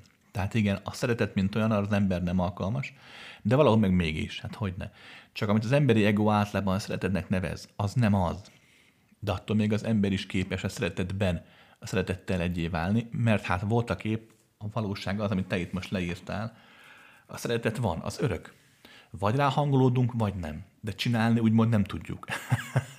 Valahogy ezt nem tudjuk létrehozni. A szeretet nem egy sámli, a megcsinálható, vagy nem egy kiló krumpli, hogy számolható, hogy adagolható. Oké, okay. ez egy végtelen örök folyamat persze, és hogy benned is feltört. Hát hogy lenne lehetséges? Ne vicceltek. Ezért mondogatom el gyakran mindig. Az ember ilyen úgy gondolkodik a fejlődésre, mint itt a fizikai világban. És itt ez igaz, hogyha jól akarsz zongorázni, sokat kell gyakorolni a zongorázást. Ha jól akarsz valamihez érteni, tanulnod kell és gyakorolnod kell, ez így van. De a határtlanság megélése a megvilágosodás terén, a végtelen nem való egyéválás, önmagaddal való, korlátlan önmagaddal való egyéválás, az nem így működik. Azért is kell tenned, gyakorolnod, csinálnod, de mikor következik be, az nem rajtad múlik, akár úgy is bekövetkezhet, hogy egyszer csak ott van. Maradjunk a példánál. Az, hogy valaki jól fog tudni zongorázni, annak sok minden lehet az oka. Van tehetség, szorgalom, kitartás, jó tanár, jó oktató, gyakorlás, munka, ez így van, mind, mindegyik kell hozzá. De minden zenész tudja, a legnagyobbak is pontosan tudják, hogy az, amikor játszanak, és egyé válnak a zenével, és egyszer csak tényleg ott lesz a végtelen bennük, körülöttük mindenhol, és miközben ütik a billentyűket, pengetik a húrokat, közben a teremtés, mint olyan, a végtelen összhangzat, mint olyan jön ki a szívükből, a szívük által, az nem elérhető. Vagy ott van, vagy nincs. Tehát hiába tökéletes, tehetséges a zenész. A végtelen harmóniát nem tudja mindig. Sőt, nagyon ritkán tudja megélni, miközben játszik, de olykor-olykor sikerül. Ez pont így van nálad is. Hogy igen, lehet gyakorolni, lehet fejlődni, lehet meditálni, lehet figyelni, lehet imádkozni, mindent. De mikor következik be a kegy, ahogy te leírtad, az nem rajtad múlik. Pontosan valahol, de, de valahol meg mégsem. Oké? Okay? Csak azt kell megérteni, hogy ez nem azon múlik, hogy valaki hogy születik, nem azon múlik, hogy milyen a karmája, nem azon múlik, hogy milyen volt a gyermekkora. Ez nem kiválasztottság kérdése. Erre mindenkinek van a lehetősége, kivétel nélkül minden élőlénynek, hogy egyszer csak pont elkapja a ritmust, és pont eltűnnek a határok. És a határtalan szeretetben, szeretettel, a szeretet által rezegjen. Oké? Okay? Hát hogy a fenében -e? Kedves Krisz, lassan fél éve tart a szomszédomnak konfliktus. Most nem is róluk, magunkról kérdeznék, ahogyan immunisak lettünk rá. A társadalmat már nem, vagy csak jó a kisemér érdekli, hogy ezer kilométerre háború van. A kezdeti sokkot követően PTNR dolgainkkal aggódjuk a társadalom jelentős része. Hogy mi drágul, kata, gáz, náram, legyen kevesebb, stb. Ha csak egy pillanatra is belegondolunk, hogy mi történik ott nap, mint nap. Hálát adok, hogy ez nem így történik meg, és örülök, hogy van mit ennem, és van hol laknom mitől lett az ember ennyire immunis erre az egészre? El kell keserítsenek. De az ember, mint faj, mint tömeg, és most te vagy a kivétel az egyén, és vannak még hozzád hasonlóan páran, akár millióen is lehetnek, de maga az emberi faj, mint olyan, a milliárdos létszámú tömeg, az soha, de soha nem érdekli az, hogy mással mi van. Csak addig érdekli, amíg rá is hatással van. Az emberi ego, az emberi elme így lett megszerkesztve, maga az emberi egyén, mint olyan a személyisége így lett megszerkesztve, hogy önmagával törődjön, mint épülettel, és az épület együttessel, mondjuk a családjával, ha olyan beállítottságú, vagy mondjuk a szűkebb rokonságával, tágabb rokonságával, esetleg a földieivel, a falujában, vagy mondjuk az egész nemzetével, ha már olyan beálltottságú. De összességében az ember, mint olyan egyetlen vágy vezérli a túlélés. Hogyha ott tartanánk, és valószínű, hangsúlyozom, nem biztos, de valószínű, hogyha ott tartanánk, hogy holnap után megszűnik az áram, a gáz Magyarországon, nincs élelmiszerszállítás, nincs ivóvíz. Feltétlenleg három nap múlva te sem azzal foglalkoznál, hogy ezer kilométerre mi történik. Mert nem érdekelne. Csak azzal foglalkoznál, hogy hogy élet túl a holnapi napot, a következő percet. És ez nem baj, ez nem rossz, ez nem bűn, ez nem azt jelenti, hogy önző rossz ember vagy. Jaj, de hogy. Így működik ez a frekvencia, ez a, ez a vibrációs csoportosulás dimenzionális csoportoslás, amit úgy hívunk, hogy ember. És megjegyzem, más finomabb dimenziókban is van egyfajta hatás, tehát amikor már szinte nem is emberekről beszélünk, ott is van egyfajta ilyen önző hatás, úgyhogy ebben nincsen semmi probléma. Úgyhogy ezért, ezért nincs erről szó, hogy foglalkoznak az emberek azzal, mi történik ezer kilométer tőlük. Á, de hogy. A tuaregeknél volt egy olyan mondás, lehet, hogy van is még, és nem értették az első fehér felfedezők angolok, franciák sem, hogy miről beszélnek. Amikor azt mondja az öreg Tuareg, hogy a világ addig tart, ameddig a szemem ellát. Azzal foglalkozott. És persze ez valahol egyfajta korlát, így van, hisz teljesen egyértelmű, a mai világban már annak, aki intelligens és értelmes, és akar tervezni a jövőre, annak már az egész világ mozgását globálisan kell szemlélnie. Persze, teljesen egyértelmű. De ha megfigyeled, amikor az egész háború kitört, akkor inkább az motiválta az embereket a sok hatáson túl, hogy úristen, mi lesz, ha átgyűrűzik. Hogy mindenki elkezdett pánikolni. Az okosabbak látták előre azt, ami most van, meg ami most jön. Ami nem a háború miatt van megezen, tehát az infláció, meg ez az egész válság, csak ráfogják a háborúra, a hazugság az egész. Már évekkel ezelőtt megindult, hát már évekkel ezelőtt mondtam, hogy ez lesz. De lényeg a lényeg, hogy nem csak az elme maga, az egész ember ugye a túlélésre lett kitalálva. Nincs vele semmi probléma. Plusz ugye egy római kettő, hát valahol van ennek egy, egy vagy római sok, valahol van ennek egy, egy ilyen biológiai funkciója is ennek a folyamatnak.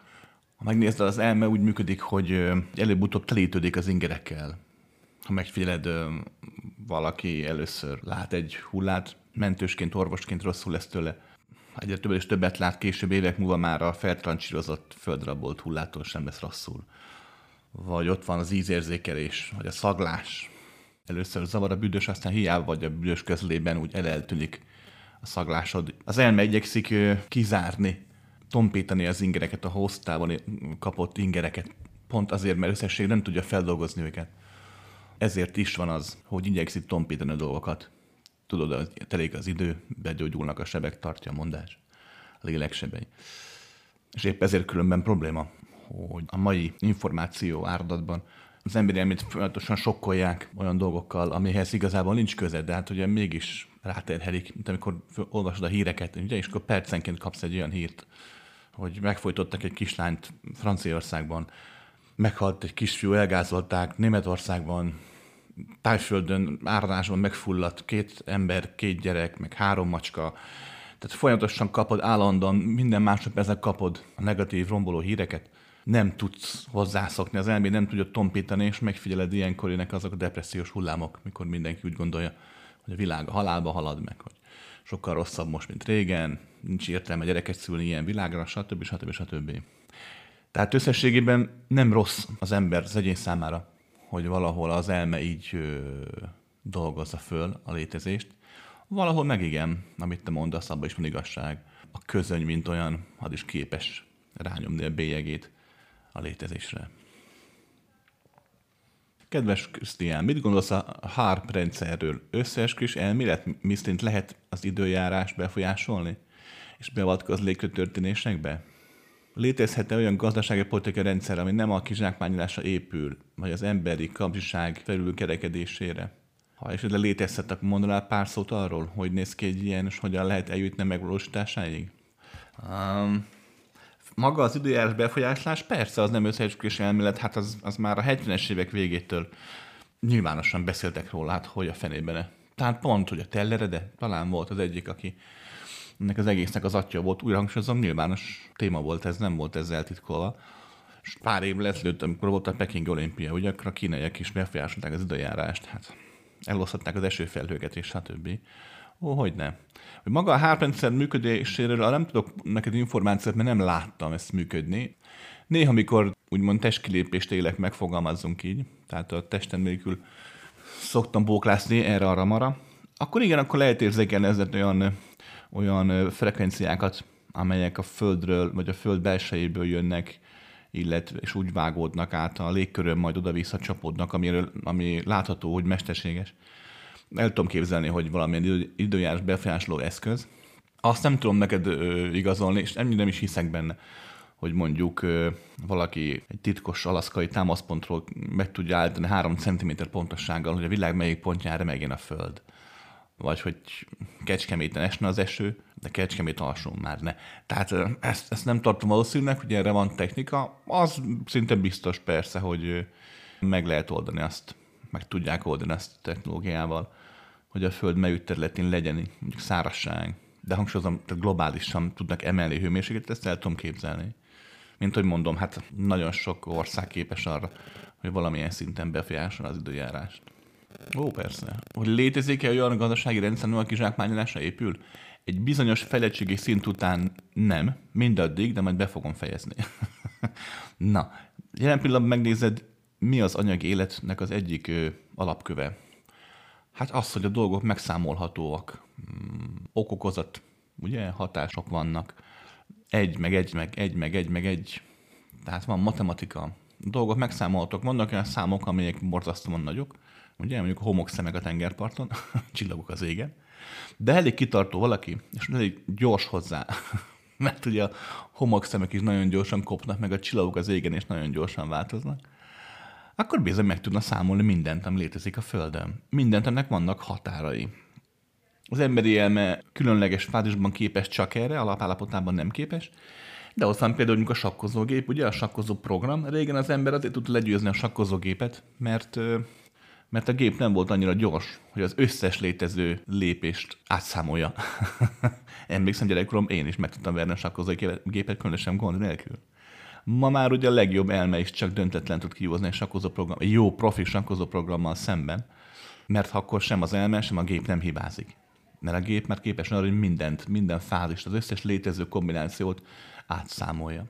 No tehát, amíg ez a világ így működik, addig előbb vagy utóbb minden társadalomban, minden politikai rendszerben, sőt, hát minden kis közösségben, családban is meg fog jelenni egy olyan alak, mindig megjelenik, aki több számot akar magának, mint ami mindenkinek. Ez mit jelent? Hát azt, hogy ő többet akar magának, több ételt, több ruhát, több vizet. Így érzi magát biztonságban, nyerészkedni akar, hatalmat akar, bármi lehet az oka. De lényeg lényeg, hogy előbb-utóbb megjelenik, mert hát minden ember fölfogja azt, amit én is mondok, hogy az anyag el tud fogyni. Van olyan, hogy nincs étel, van olyan, hogy nincs víz, van olyan, hogy nincs ruha. Tehát próbál felkészülni arra, hogy ez ne következzen be, próbál előre gondolkodni.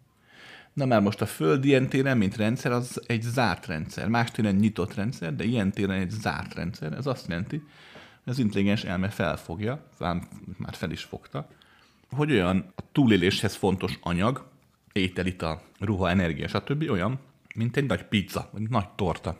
Megvan a mérete. És az csak fogy. Egyszerűen csak fogy, föl kell letelni ahhoz, hogy be tud osztani.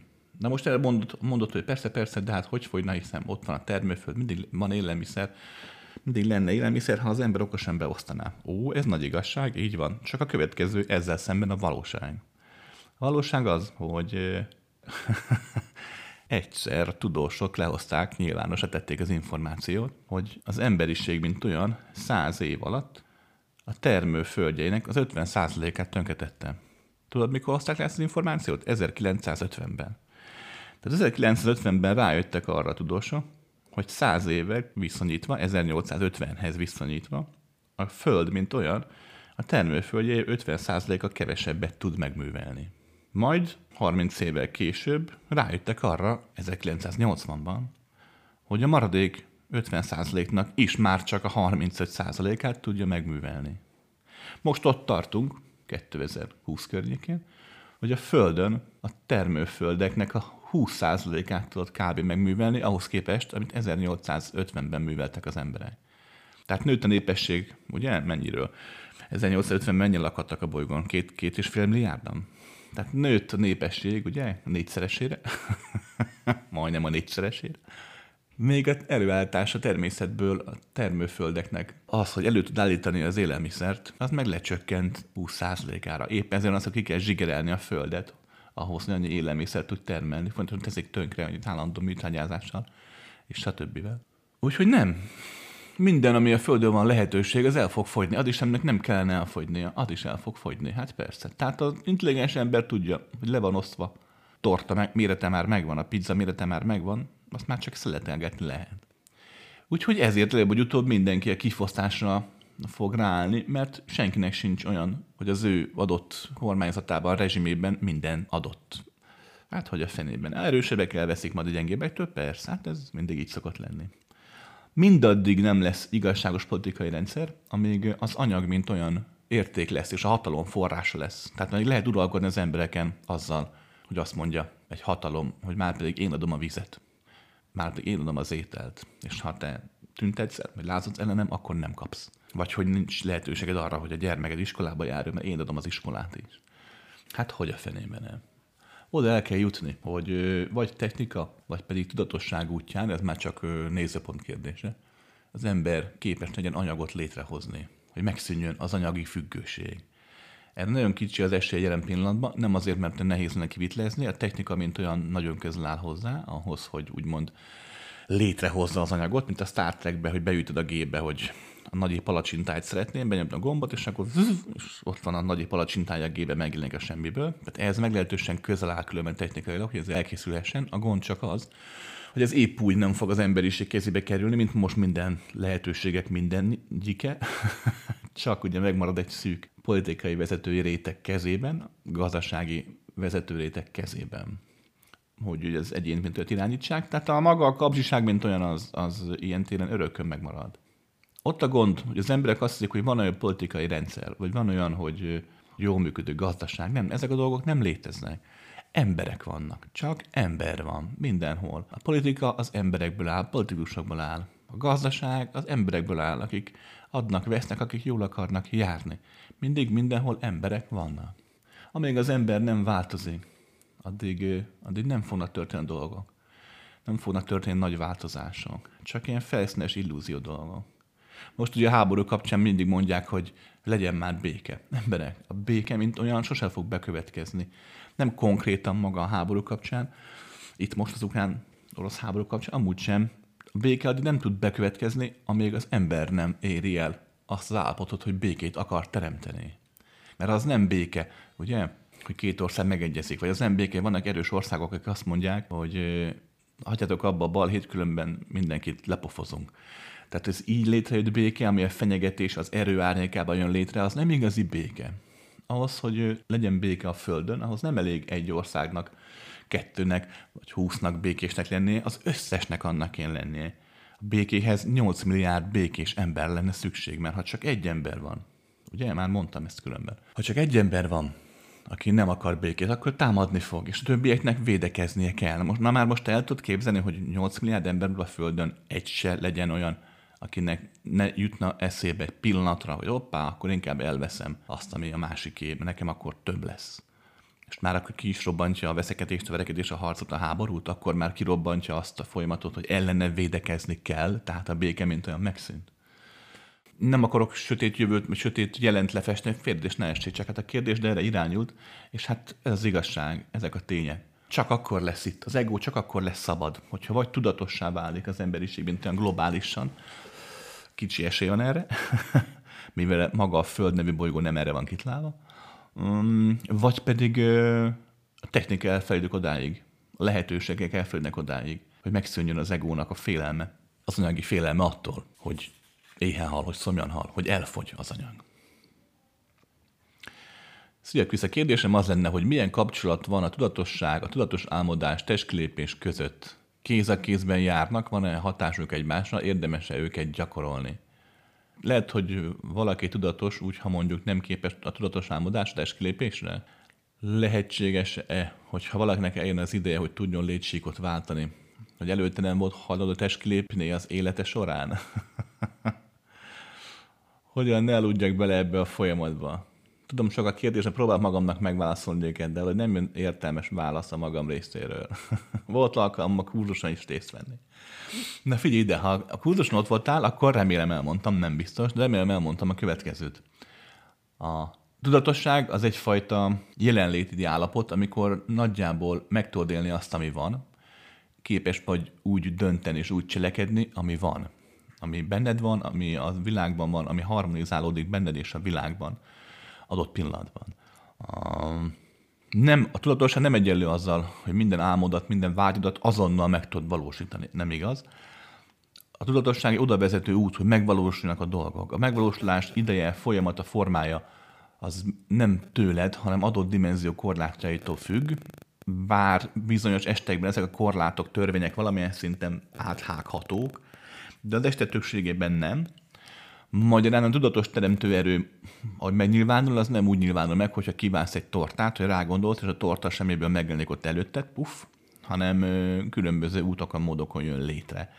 A tudatos figyelmednek, kívánságodnak megfelelően. A tudatos álmodás testlépés között a következő a különbség. A tudatos álmodás az álomnak egy formája. Tehát kvázi nem történik más. Most nagyon leegyszerűsítem a dolgot, oké, okay? tehát ennél sokkal szélesebb folyamatok is vannak. Az álom sem annyira egyértelmű és egyszerű, mint hogy most itt elmondom majd. De nem akarok belemenni a végtelen magyarázatba, mert nagyon sokáig fogunk itt ülni. De lényeg az, hogy a tudatos álmodás ugyanolyan álom, mint egy normál emberi álom, tehát kvázi benned zajlik, a fejedben zajlik, maradjunk ennyiben, csak nem lögdölődsz ide-oda, nem sodrodsz ide-oda, össze-vissza, hogy szoktad álmodban, hanem rájössz arra, hogy álmodsz, felébredsz álmodban, és képes vagy szabadon irányítani az álmaidat. Ha akarsz, repülgetsz, ha akarsz, teremtgetsz magadnak, tanulhatsz és csinálhatsz bármit. De a tudatosságod ellenére, tehát, hogy pont úgy fogsz emlékezni arra, hogy ki vagy ébren, ugye álmodban, ha figyeled, nem tudsz magadról, nem tudod, hogy te milyen vagy.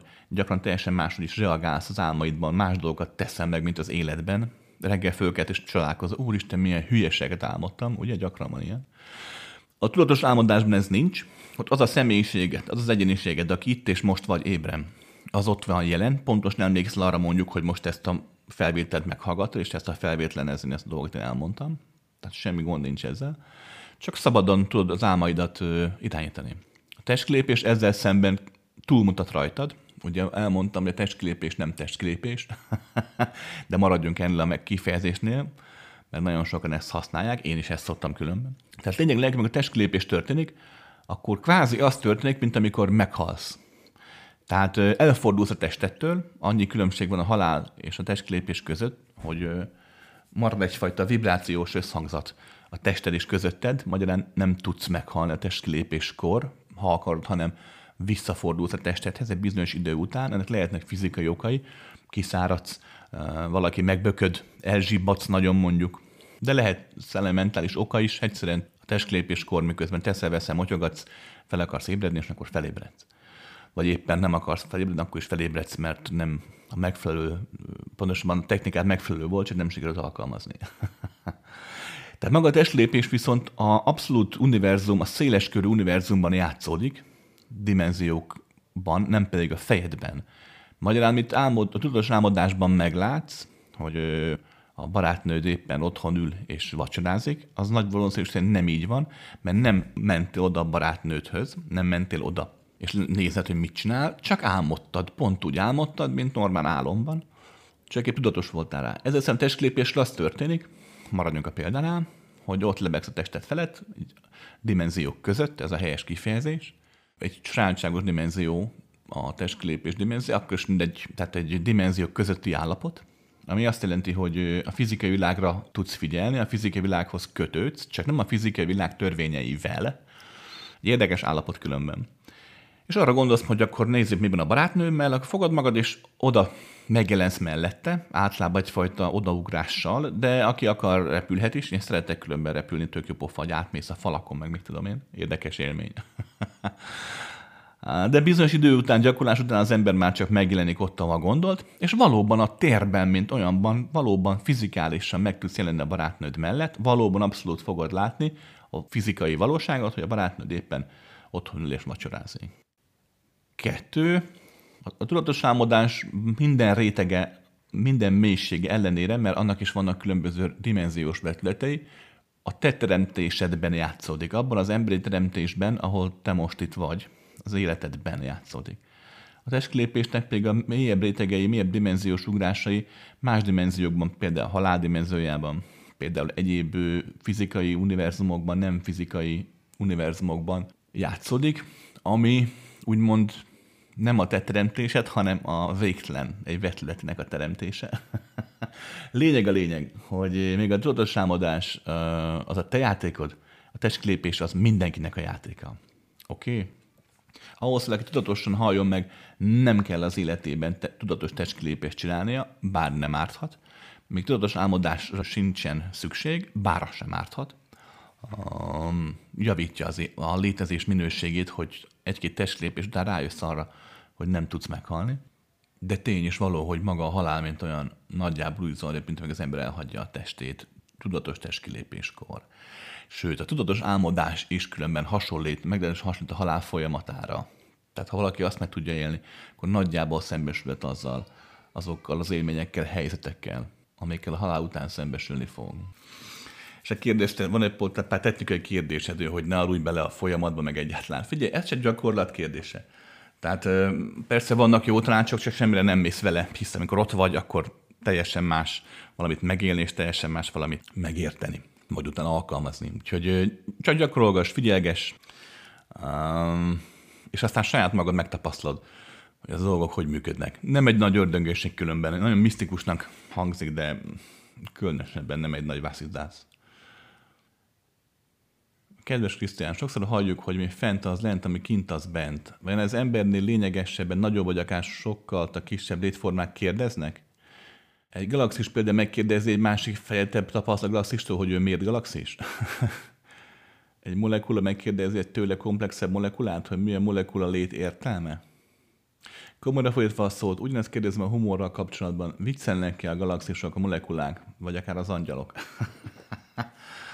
El tudom mondani ezt a dolgot, de, de nehéz lesz megérteni, mert az emberi elme nem erre van kitlálva, hogy a valóság ilyen mélységeit értelmezze, elemezze. Nem azért, mert buta az elme, félértés ne essék hogy dehogy. Egyszerűen csak másra figyel, más, más dimenziós vetület felfogására, megélésére van egyszerűen kitalálva. Lepkehálóval nehéz ebi halat fogni, érted? más. Um, minden, ami az anyagban létezik, az létezik végtelen vetületű dimenziók végtelen vonalán keresztül is. Mindennek, ami létezik, van egyfajta tudata. Néha ezt én tudatnak nevezem, néha öntudatnak, mikor milyen szó jut eszembe. De minden rendelkezik egyfajta tudatossággal. Ez nem olyan tudatosság, az anyagi tudatosság, amire azt mondanád, hogy olyan, mint a tiéd. De van neki. Viszont, ahogy az anyag, mint olyan egyre komplexek formában ismeri föl magát, egyre összetettebb valóságokat tud átlényegíteni tudatosan, előbb vagy utóbb, így van, kialakul egyfajta bolygó tudatosság is, kialakul egyfajta galaxis tudatosság, molekula tudatosság is. De ezen tudatosságok nem úgy ismernek saját magukra, hogy azt mondják, hogy én vagyok én. Nagyon, ha nagyon korlátlan dimenziókra vetített ki a létezést, és onnan kukkolod a dolgokat, akkor például egy bolygónak, igen, vagy egy galaxisnak is van egyfajta olyan tudatos állapota, amire azt mondhatnánk, hogy igen, érti a viccet. De azért, azért nem menjünk ebbe bele, mert erre nincsenek fizikai szavak, pedig a magyar nyelv zseniális, de ezt nem lehet egyszerűen kifejezni, vagy csak én vagyok béna.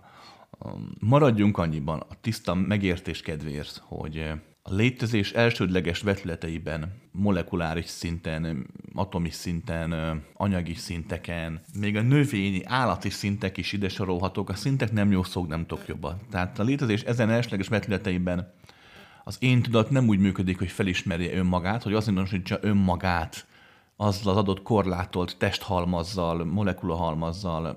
A papucsállatka nem mondja magáról, hogy én, ez vagyok én, megéli a korlátot létezés a teljességet, tehát papucsátka nem tud nem papucsátka lenni, a róka nem tud nem róka lenni, sorolhatnám. Tehát az összességében nézve a rendszerek megélik azt a formát, amiük van, ami adatot, amik ők önmaguk, de, de nem tudnak róla, hogy ez vagyok én, tehát nincs egy olyan, nevezzük felettes tudatnak, nincs egy olyan kiterjedtebb, tudatosabb lelki síkjuk, amelyek úgymond tudna magáról, amelyeknek köszönhetően tudhatna saját magáról. Nem kérdezi azt a molekula, egy másik molekulát, hogy milyen molekulának lenni, mert nem tudja, hogy ő molekula. a kommunikáció sem úgy zajlik, hogy te haló, figyelj, molekula, figyelj már, haver, jó vagy? nem, nem, molekula nem mond ilyen. A kommunikációjuk az, ami, ami van közöttük, azért van mondjuk egységben például egy, egy asztal, vagy egy szék, vagy bármi anyagi tárgy, mert adott molekulák között van egyfajta kommunikációs kötődés, ami egyben tartja úgymond azt a galaxist, amit úgy hívunk, mondjuk asztal, mert a galaxis meg a tárgyak, atomok által létrehozott apróságok pont ugyanolyan rendszernek a részei, és ugyanolyan elveken működnek. Tehát van egy tudatuk, de, de ilyen szinten nem élik meg, nem élik meg a kommunikációt. Maradjunk ennyiben, az a leghelyesebb kifejezés. Figyelj ide, hogyha majd úgy alakul, hogy 30-40 év múlva 50 év múlva nem tudom mikor majd létségot váltasz, és elfordulsz lett a világtól, akkor nyugodtan foglalkozz ezzel a kérdéssel, mert jó messzire vezet.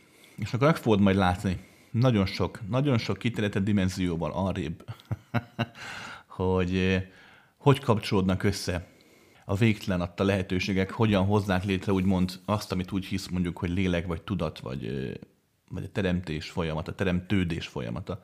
És ott valahol ebben a szakaszban látni fogod, hogy minden, ami létezik mondjuk a fizikai dimenzióban, az hogyan létezik akkor is, amikor a fizikai dimenzióban létezik, akkor is van egyfajta nem anyagi, magasabb, korlátlan dimenzió bélév formája is, ami akkor is megmarad, ha a fizikai forma már eltűnik, pontosabban adott frekvenciáról eltűnik.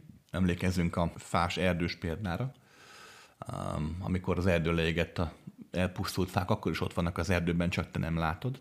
Tehát van fizikai testű, csak nem abban a frekvencia, a rezgéses, vibrációs tonációban, amit emberként most felfogsz. Tehát lényeg lényeg, hogy akkor majd, hogyha ebben a nagyon tág és nagyon korlátlan állapotból fogod szemlélni a folyamatot, akkor úgy össze fog állni erre a kérdésre a válasz. Mert az, amit elmondtam, az majd meg fog látni ott akkor, hogy azért nem teljesen igaz. De itt most jelen pillanatban a Földön sokkal jobban jársz. Sokkal közlebb kerülsz valósághoz, hogyha úgy gondolsz erre az egész molekula galaxis csacsogásra, ahogy elmondtam. Oké? Okay. Szia Krisztián, kb. egy éve hallgatom az eladásaidat online és élőben. Öt éve veszettem a látásom meg kísérleti kemoterápia mellékhatása miatt. A kérdésem az öngyújtással kapcsolatos, hogy tudnám segíteni a szervezet öngyógyítását? Hogyan tudnám felgyorsítani a regenerálódását? De figyelj már, kérlek, tedd meg azt nekem, hogy küldesz egy e-mailt. Jó, az e-mail szem nyilvános. Lehetleg egy fotóval magadról, ha megoldható, ha nem, az se baj. És akkor ö, megbeszéljük ezt a dolgot, jó? Mert ahhoz, hogy bármi használatot értelmeset tudjak mondani, ahhoz látnom kell a problémádat. Minél szélesebb spektrumon. Tisztelt Krisztián, öntudat, én tudat. Pár mondatot ezekről a példákkal, modellekről, modellekkel. Szépen ígyunk. Köszönöm.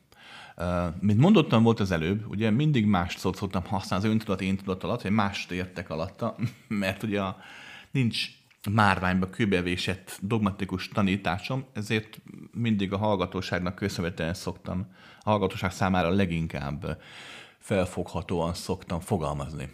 De a következő szoktam megkülönböztetni, már azt hiszem most is mondtam, volt róla szó, de elmondom újra.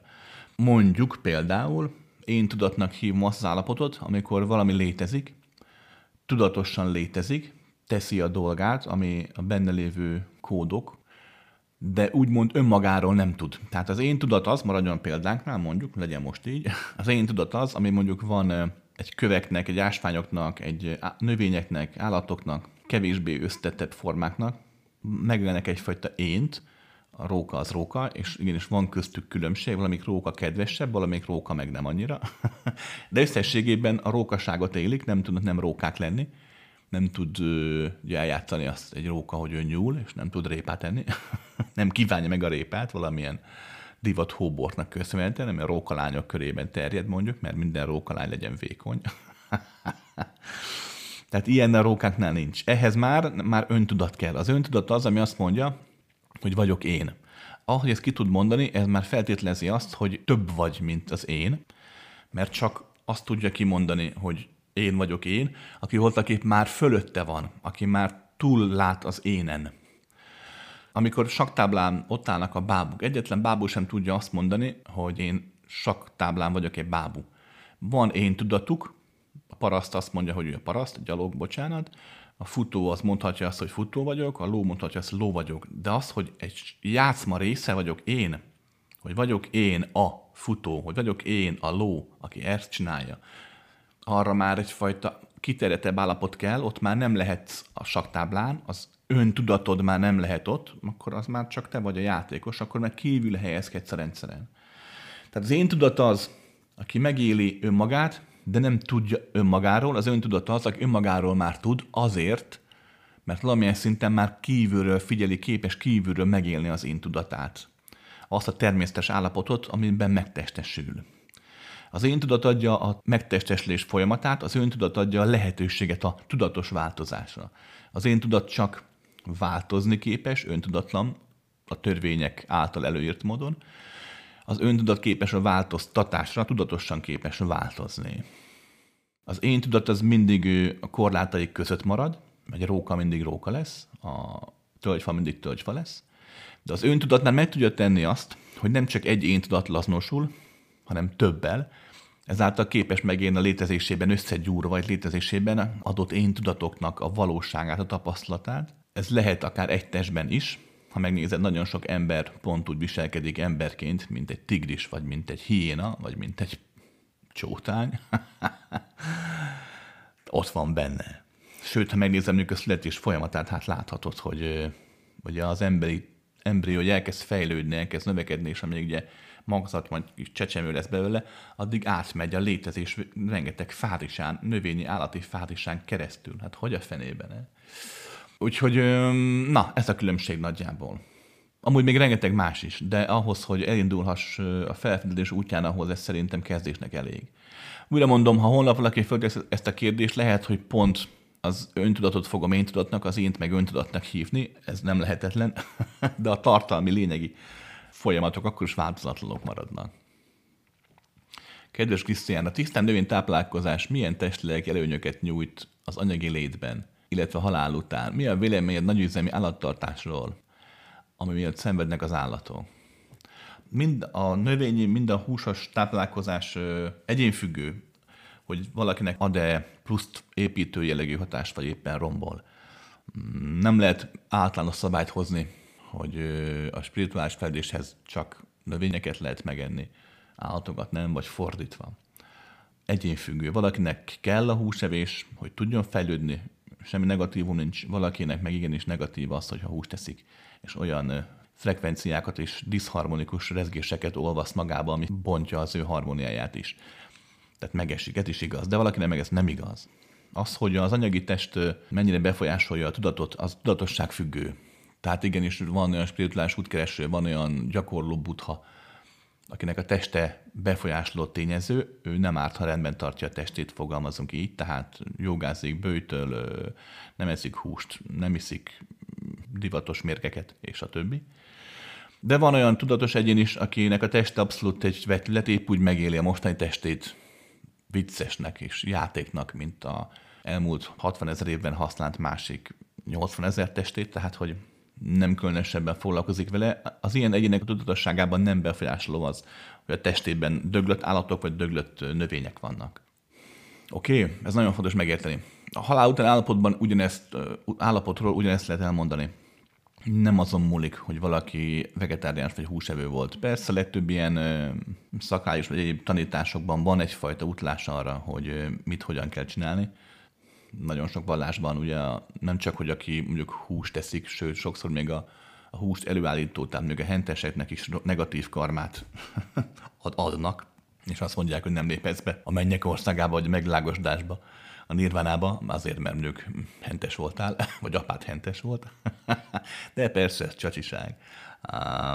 De tény és való, hogy, hogy a fenében, hogy létezése bizonyos aspektusában ez a folyamat is, amit az étkezéssel itt most te megélsz, ez a folyamat is egyfajta olyan erő, amit ki kell majd harmonizálnod, de nincs arról szó, hogy valakinek azért van spéci bugyor a pokolban, mert húst teszik, vagy mert növényt. Rendben?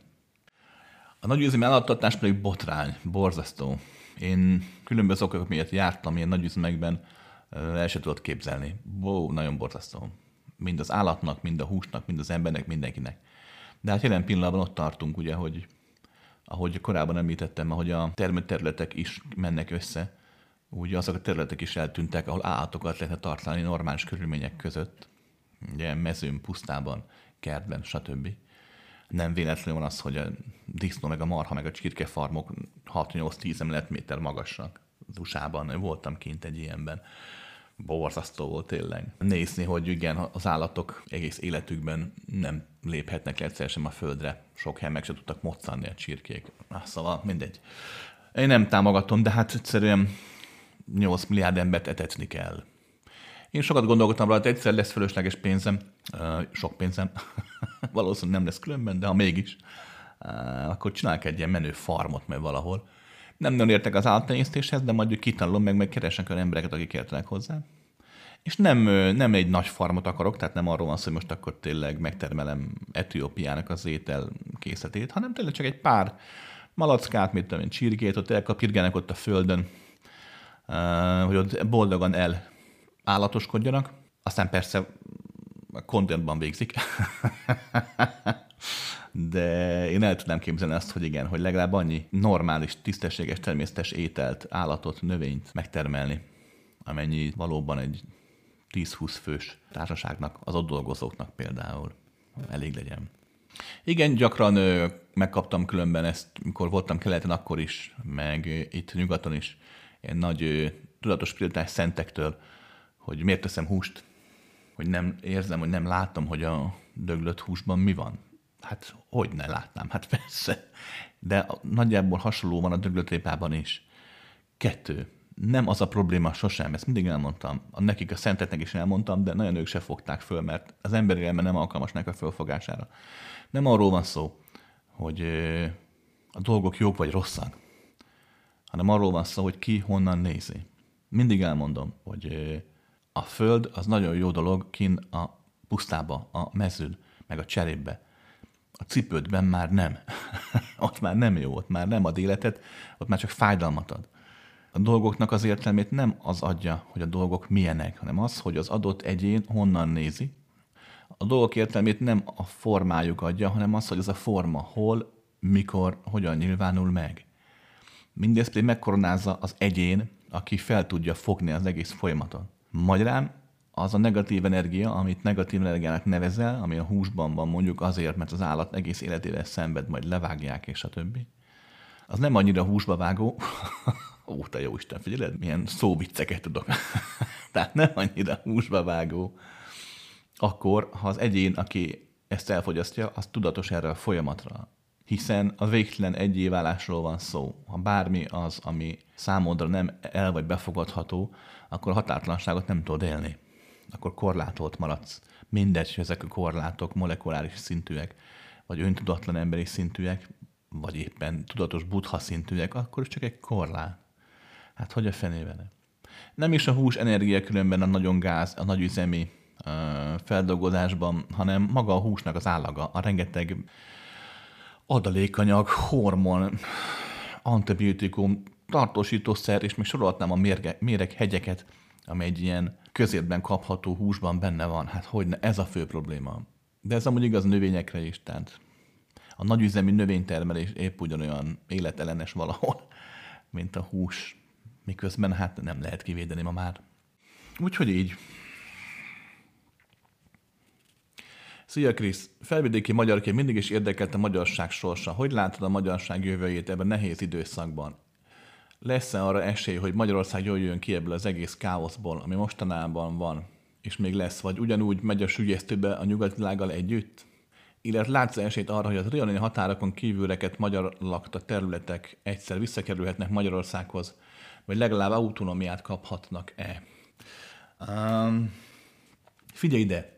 A magyarság jövőjéről az nem szívesen beszélek, mint nagyon semmilyen konkrét jövőről, mert nem akarom befolyásolni a folyamatot.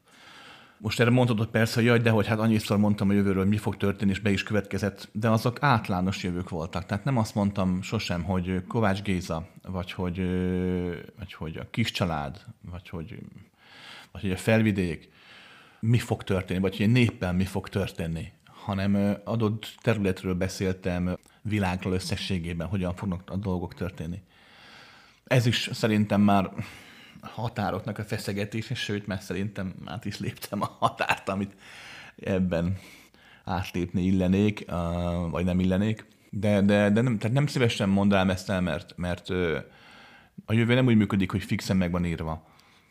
Valahol minden jövő meg van írva, végtelen számú jövő létezik, de hogy adott frekvencián, amit mondjuk úgy hívunk most, hogy Föld történelme és a Föld jövője, amit itt most 8 milliárd ember álmodik, hogy ebben a frekvencián mi fog bekövetkezni, ez, ezt nehéz előre meglátni, sokszor nem is látható csak az utolsó utáni pillanatokban, illetve, illetve ez a folyamat befolyásolható azáltal, hogyha, hogyha valaki belepofázik, még így is, hogyha csak egy olyan nyelven teszem ezt, amit mondjuk 15 millió ember beszél a világon.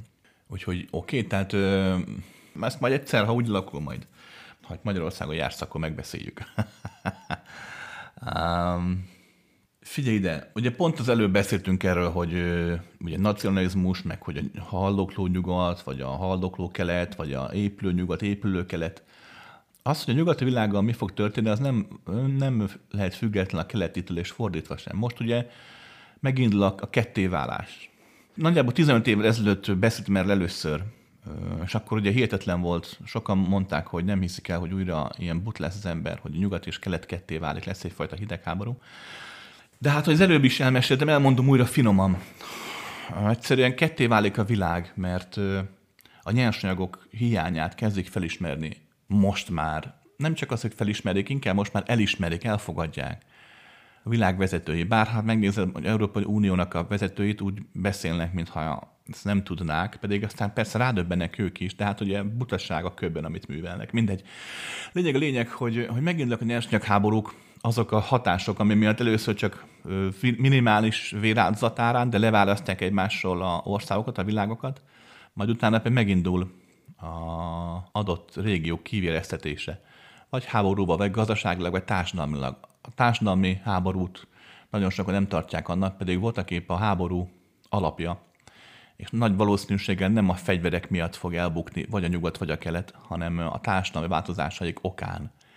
Ha megnézed most is, a mostani háborúkban is, amik vannak például Európában, ugye az oroszoknál háborúban, a legnagyobb gond ugye az emberanyag, mint olyan, a társadalom, mint olyan. És nagyon érdekes módon figyelhető meg a nyugati társadalmak és a keleti társadalmak között a különbség. Az utóbbi csapat sokkal inkább életre valóbb, sokkal inkább megőrizte még a kapcsolatát a nyers vad energiákkal, természettel. Még a, még a nyugati társadalmak sokkal inkább elrugaszkodtak a fizikai valóságtól, olyan ideákat, eszméket próbálnak magukévá tenni, és próbálnak a világban is meglátni, ami még bennük sincs, csak a fejükben, de nem tudják megélni azt, a világban pedig depláne. Um, ha megnézem magák az embernek a fejlődését, lelki-szellemi fejlődését, akkor az ember létezés pszichés szinten a következőképpen szokott ö, zajlani. Az ember, mikor önmagára gondol, akkor ö, egy, azt hiszi önmagának azt az állapotot, amit el szeretne érni, de úgy gondolja, hogy már ott van, vagy kettő, olyan állapotot gondol saját magáról, ami már nincs, de még szeretné, hogy az legyen. Tehát, hogy amilyen volt fiatalnak, ugyanazt a fiatal hév fiatal lendületet keresi, vetíti ki magára, így 70 évesen is, mert úgy gondolja, hogy az neki megvan, vagy a kettő, amikor azt gondolja magáról, hogy én már milyen önzetlen ember vagyok, hogy én már tényleg a békétre vágyok, hogy én már tényleg csak a szeretetben akarok élni, miközben meg nem igaz. Mert azért, ha úgy lakul, örömmel plegykálkodik és furakodik, és gonoszkodik a szomszédjával, vagy a ismerősökről, ha pedig úgy lakul, hogy hirtelen baj van, akkor azonnal csak magával törődik. A kedvencem azok, akik tényleg azt mondják, hogy, hogy igenis oda kell jutni, minden ember elmondhassa a véleményét, minden embernek a véleménye számít, szabadság, egyenlős testvériség, mindaddig, amíg valaki az ő véleményükkel nem megegyező véleményt mond. Abban a pillanatban a nagy szabadság eltűnik, a nagy szabad gondolkodók azon előveszik a botokat, a fegyvereket, és megölnek mindenkit, aki nem úgy gondolkodik szabadon, mint ahogy ők a szabadon gondolják. Tehát a nyugati oldalon a társadalmi feszültségek ebből adódnak, hogy a társadalom jelentős része kezd elszakadni mind a fizikai valóság törvényétől, a realitástól, mind a saját belső valóságoknak a törvényeitől, az emberi valóság törvényeitől. De, ha előbb is mondtam, de ezt elmondom újra, nem tudhatod emberként, hogy nincs -e ideje ennek a folyamatnak. Igenis, könnyen lehetséges, hogy egy olyan folyamat, egy olyan ilyen többdimenziós spirál jön létre, mint ahogy törvényszerű volt, hogy annak idején elbukjon úrvárosa, elbukjanak a sumérok, elbukjon Mezopotánia, elbukjon, eltűnjön a földszínéről az egyiptomi nép, és sorolhatnám. Eltűnt ugye az inka birodalom. Hm, ki tudja, lehet, hogy most itt az idő, hogy vagy a nyugat, vagy a keleti birodalom eltűnjön. Hát persze. Mert így változik az emberiség. Itt most ezt megélni fájhat, de attól még ez nem lehetetlen, hogy így lesz. Hát, hogy a fenében -e?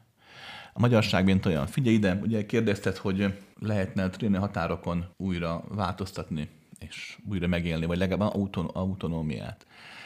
Figyelj, következőkkel elmondom neked. Most nézd meg a dolgot tisztán, tényleg érzelemmentesen. Próbálj meg objektív lenni.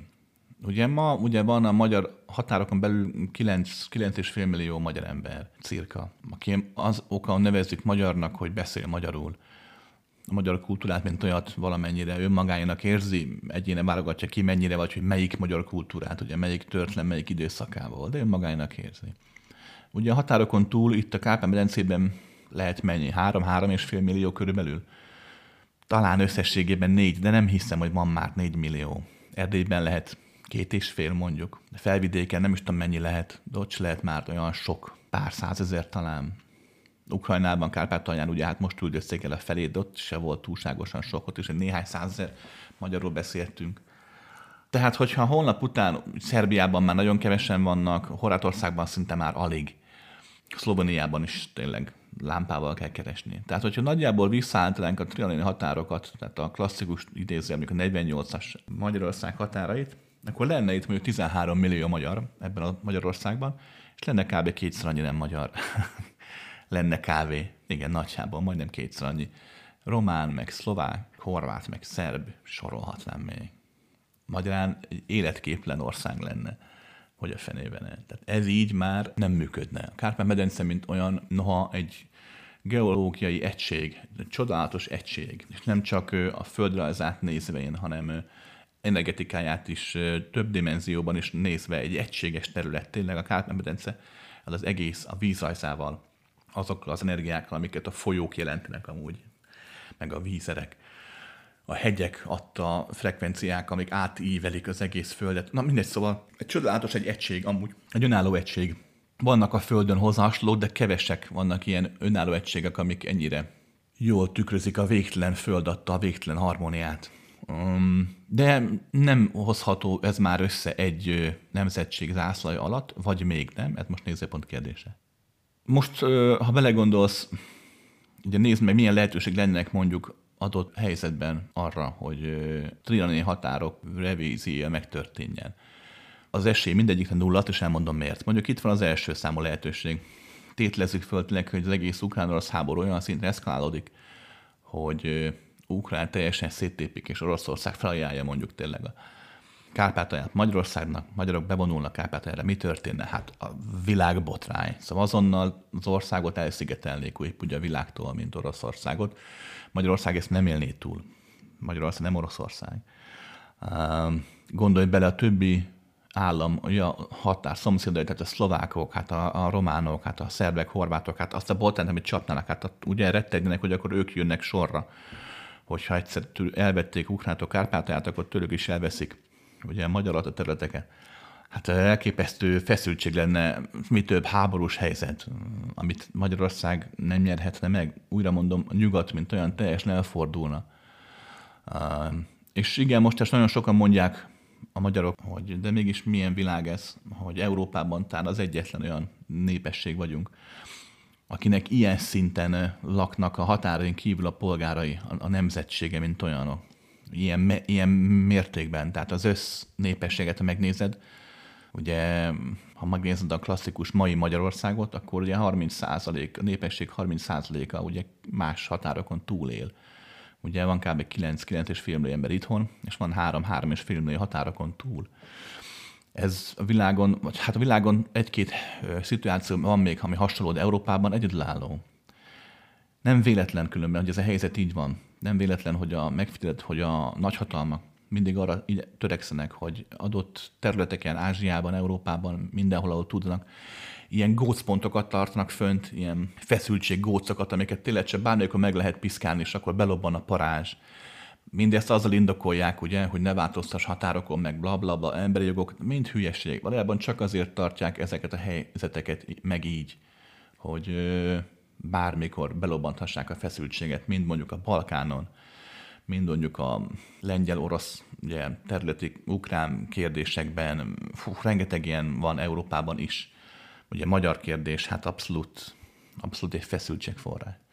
Tehát lényeg, lényeg, hogy egy, ugye első számú lehetőség ez lenne, tönkre menne bele az ország. Ez esély nulla százalék, ugye? Kettő, hát ugye mit lehetne még? Um, létrejön valami olyan állapot, ami abszolút ö, elsöpri a civilizációt, ami most van. Egy vírus, egy, egy napkitörés, bármi, újra megint visszazón a világ a középkorba. És akkor a magyarok itthon lekapkodják az íjakat a falról, és akkor nekiállnak a hódításnak, pont úgy, mint ezer évvel ezelőtt.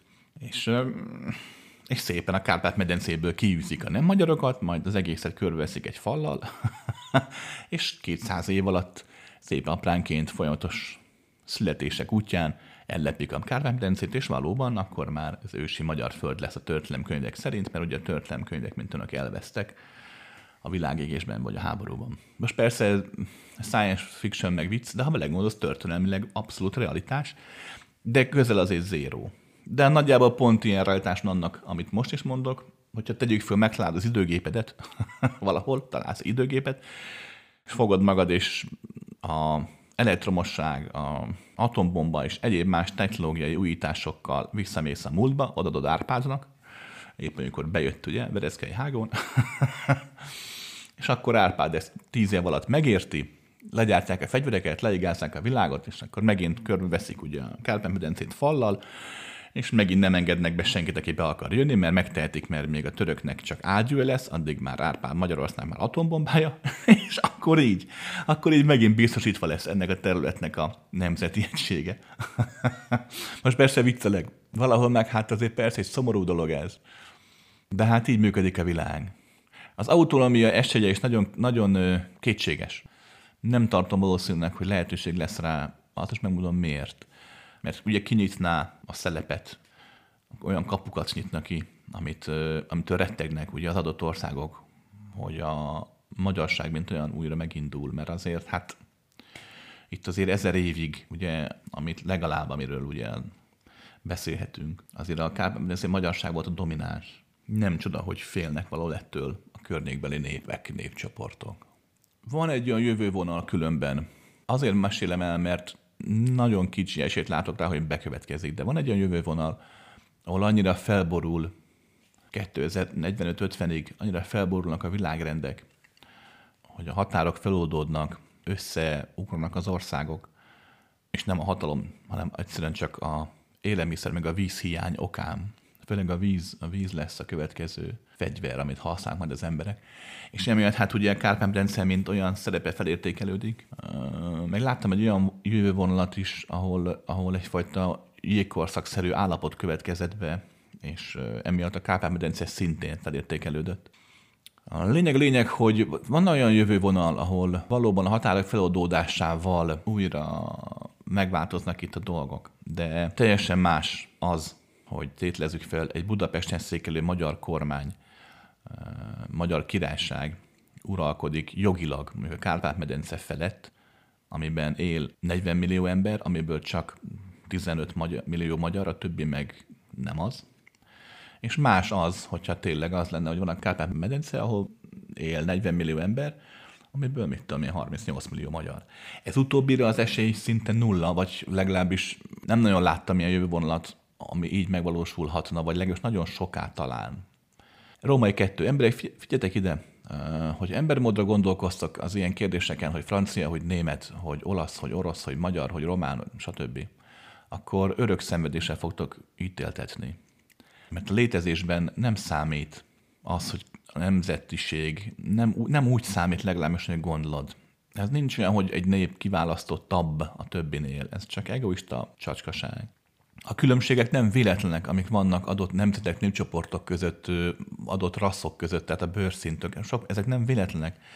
Ezek a megtesteslés különböző okai, fokozatai, határtlanságai. Tudnék le a következőt. A Föld, mint olyan, az egy, az egy origó, nevezzük így, tehát a dimenziók minden szintjéről, összetettségi állapotából, mindenféle frekvenciájából születnek ide meg emberek. Testesülnek meg itt különböző egyének emberi formában, akik mind a maguk táncát járják, és valakinek a tánca az, az életadó, valakinek meg tánca pusztító. A Föld mindig is ilyen volt. Ritka bolygó amúgy ez ilyen. Akad még a galaxisban, de ritka, legalábbis nem tudunk sokról. Tehát, hogy összegyűjti, lehetőséget ad mindenre, a tudat számára. Arra is, hogyha valaki korlátlódni akar, és a szeretetben akar létezni, és azért tevékenykedik itt, hogy ő és mások is a szeretet határtlanság felé haladhassanak, de arra is lehetőséget ad a Föld, hogy olyan egyének valósulhassanak meg itt, akik meg korlátozódni akarnak, akik az önzőség által, a rombolás által akarnak megnyilvánulni, és ezt akarják másoknak is átadni. Magyarán arra akarok kiukadni, hogy az emberi faj, mint olyan, nagyon nehezen, mondhatni tán nagyon-nagyon nehezen, és nem ma, nem holnap juthat el arra az állapotába, hogy egységesnek lehessen mondani, hogy egységesen mondjuk a korlátlanság, a határtlanság, a béke, a szeretet felé haladjon. Mivel pont azért létezik ilyen változatos formában, ilyen végtelen lehetőséggel, hogy minden megszülethessen benne. Magyarán arra akarok kiukadni, hogy az, hogy egy adott népcsoport, adott nemzet hogy emelkedik föl, hogy tűnik el, az persze a nemzet tagjainak, azoknak, akik épp akkor arra a nemzetre fókuszálnak, és az a nemzetre azonosulnak, azonnak persze ez nem mindegy. De a végtelen a határtlanság, a teremtő, a teremtés szempontjából nem releváns. Nincs olyan, amit nagyon sok nép hisz, hogy a Jóisten leszállt, vagy az angyal leszállt, vagy a proféta megjelent, vagy sorolhatnál. És megmondta, hogy mi ki vagyunk választva. Minden nép kiválasztott, hisz létezik. De egyiknek sem a formája a lényeges, hanem az, amit megvalósítani képes a lélekből vagy a szellemből. És hogyha adott népcsoport már erre nem képes, akkor simán eltűnik, és teljesen más népcsoportot kiegészítvén a saját maga tapasztalatával, a saját maga rezgésével összeolvadván más népcsoportokkal egy új népcsoportot hoz létre, néhány száz, néhány ezer év alatt. Ha holnap után az olaszok eltűnnek, most mondtam valami banális példát, vagy a franciák, vagy németek, vagy akárki, akkor az nem úgy tűnik el, hogy elpusztul, hanem a maga a német, az olasz, a francia, mint olyan, az, az bekerül a föld energetikai hálójába, rendszerébe, és az, amit képviseltek ők valaha, plusz az a bukás, ahogy elbuktak, plusz az a lehetőség, amit meg lett volna, ha nem buktak volna el, az meg fog jelenni más nemzetek, más népekben, ahogy a születés folyamata megindul, és néhány száz, néhány ezer év alatt meg tudják valósítani majd egy teljesen más nép formájában azt, amit mondjuk olaszként, németként vagy franciaként megtettek volna. Az egység az, az így éli önmagát, a végtelen így darabolja fel önmagát, és ezáltal így teremti önmagát. és át így lesz végtelen. Oké? Okay. Kedves Krisztián, kíváncsi lennék a véleményedre. Introvertált és extrovertált személyiség témakörben. Tényleg csoportosíthatók így az emberek? Miért alakult így ki? Mennyit lehet változtatni ezen? Én introvertált személyiség vagyok, és úgy érzem, Isten ezen nagyon kibabrált velem. a mai világban, mint az extrovertált típusok jobban tudnának érvényesülni. Lehetséges változtassak, vagy fogadjam el így az alapdrótozottságomat. Figyelj ide! Az introvertált és extrovertált, tehát a befelé és a kifele forduló személyiség, mint olyan, igen, ez létezik. Nevezhetjük igen egyfajta alapnak, így van, a személyiség számára. De ha leszámítva a szélsőséges esteket, mert vannak szélsőséges estek, de leszámítva ezeket nem lehet azt mondani, hogy az emberi személyiség az összes megnyilvánulásában introvertált, vagy az összesben extrovertált. Tehát igenis lehet, hogy vagy te egy kicsit befleforduló egyén, de igenis biztos vannak olyan dolgok az életedben, amit úgy örömöt ad, ha a többiek elé tárhatod. Nem úgy, ahogy olyan harsányan, vagy olyan felszínesen, ahogy a mai világban elvárják tőled, de mégis egyfajta örömöt jelent az, hogyha megnyilvánulhatsz, hogyha barátság mentően megszülethet, hogyha kifele fordulhat, tehát a másokkal egyesülhet, stb. És ez igaz az extrovertáltakra is, a legtöbb ilyen nagyon harsán, nagyon önmaga, magamutogató, önmagát előtérbe toló egyénnek azért vannak olyan területei a lelkében, amit nem oszt meg a másokkal, nem tár a világ elé, um, élvezi a figyelmet, élvezi, hogy a világ róla beszél, de vannak igenis olyan dolgok a lelkében, amit egyedül szeret megélni, csendben, belül. Hangsúlyozom, vannak nagyon szélsőséges estek, de az este többségében inkább erről beszélhetünk. Hogy miért alakult ki ez így? Mert ez nagyon jó modellezi, letükrözi a létezés végtelenét. A létezés mindig így zajlik. Ugye a létezés mikor jön létre? Hogyha vannak korlátok, amikor egyfajta én és öntudat, hogy a korábban beszélnek róla, kialakul. Ezért korlátokra van szükség. Az élet, az, mikor azt mondja, hogy ez vagyok én, én vagyok ez, felismeri önmagát valamilyen formában a korlátok között. Abban a pillanatban, hangsúlyozom, ez már a, a teremtés hajnalán kialakul, fogalmazunk így, tehát már, már az akkor létezik ez az állapot, amikor az anyagnak még híre hamba sincs. Bár ez ebben a formában így nem igaz, de maradjunk ennél a kivetülésnél. Tehát arra akarod csak kiukadni, hogy a létezés minden dimenziában, minden szintjén így zajlik. Tehát át egy, vagy te, vagyok én, és hát kettő, van az, ami ezen túl van. Tehát van a befele világ, az introvertáció, és van, ami ezen túl van, a kifelé, az extrovertáció, érted? Újra mondom, ez akkor is így van, ha nincs anyagi test. Mert a létezés mindig ebből szól. Vagyok én, a belső világom, és van, ami ezen túl van, a határaimon túl a külső ahogy a növekedés, a változás megindul, egyre több külső világot olvasztok magamba, és élem meg azt már önmagamként, nagyjából. De a folyamat ilyen. Ugye írtad, hogy Isten vett ki Babrát, mert hogy szerinted a extrovertáltak sokkal jobban tudnak érni a mai világban. Ez valahol igaz. A világ változott, az elmúlt száz évben megindult a változás, és a következő 50 évben ez ki fog teljesedni. Ez azt jelenti, hogy hogy a társadalmak úgy változnak, főleg nyugaton, de keleten is, hogy a tartalmat, az értéket, a feltűnő tehetséget, intelligenciát, az háttérbe szorítják, azt próbálják majd egyfajta megvetéssel kezelni, hogy a tömeg, amire azt mondanád, hogy a középszerűség, hogy azt tolhassa magát előtérbe.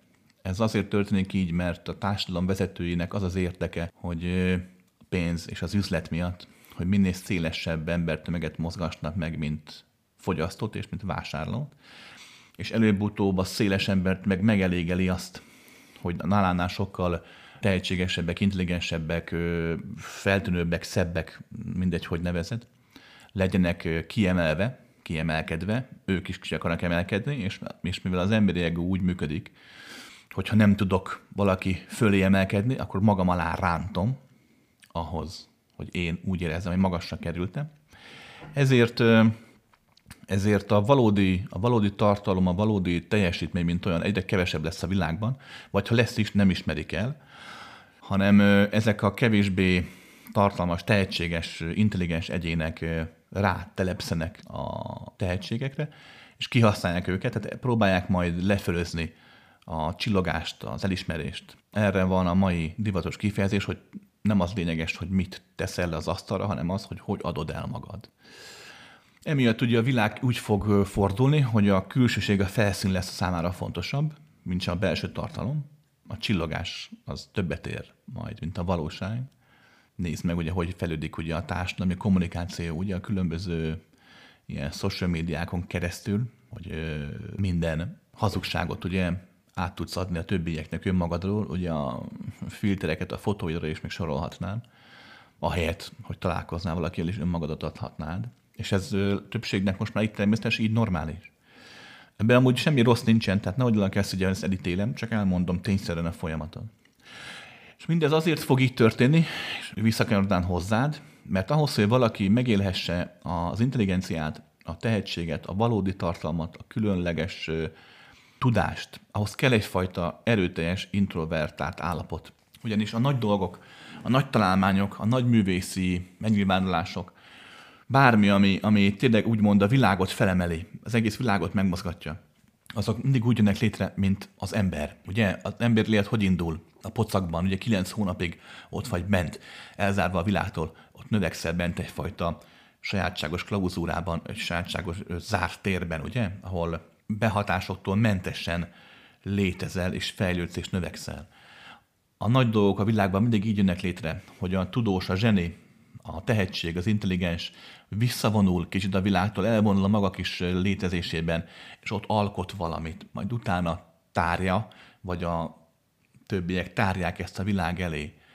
Utána jön az introvertálból, lesz egy ilyen extrovertált, kifele forduló korszaka, ez így igaz. De a, a maga a teremtés, mint olyan, a létrehozáson általában egy zárt belső folyamat.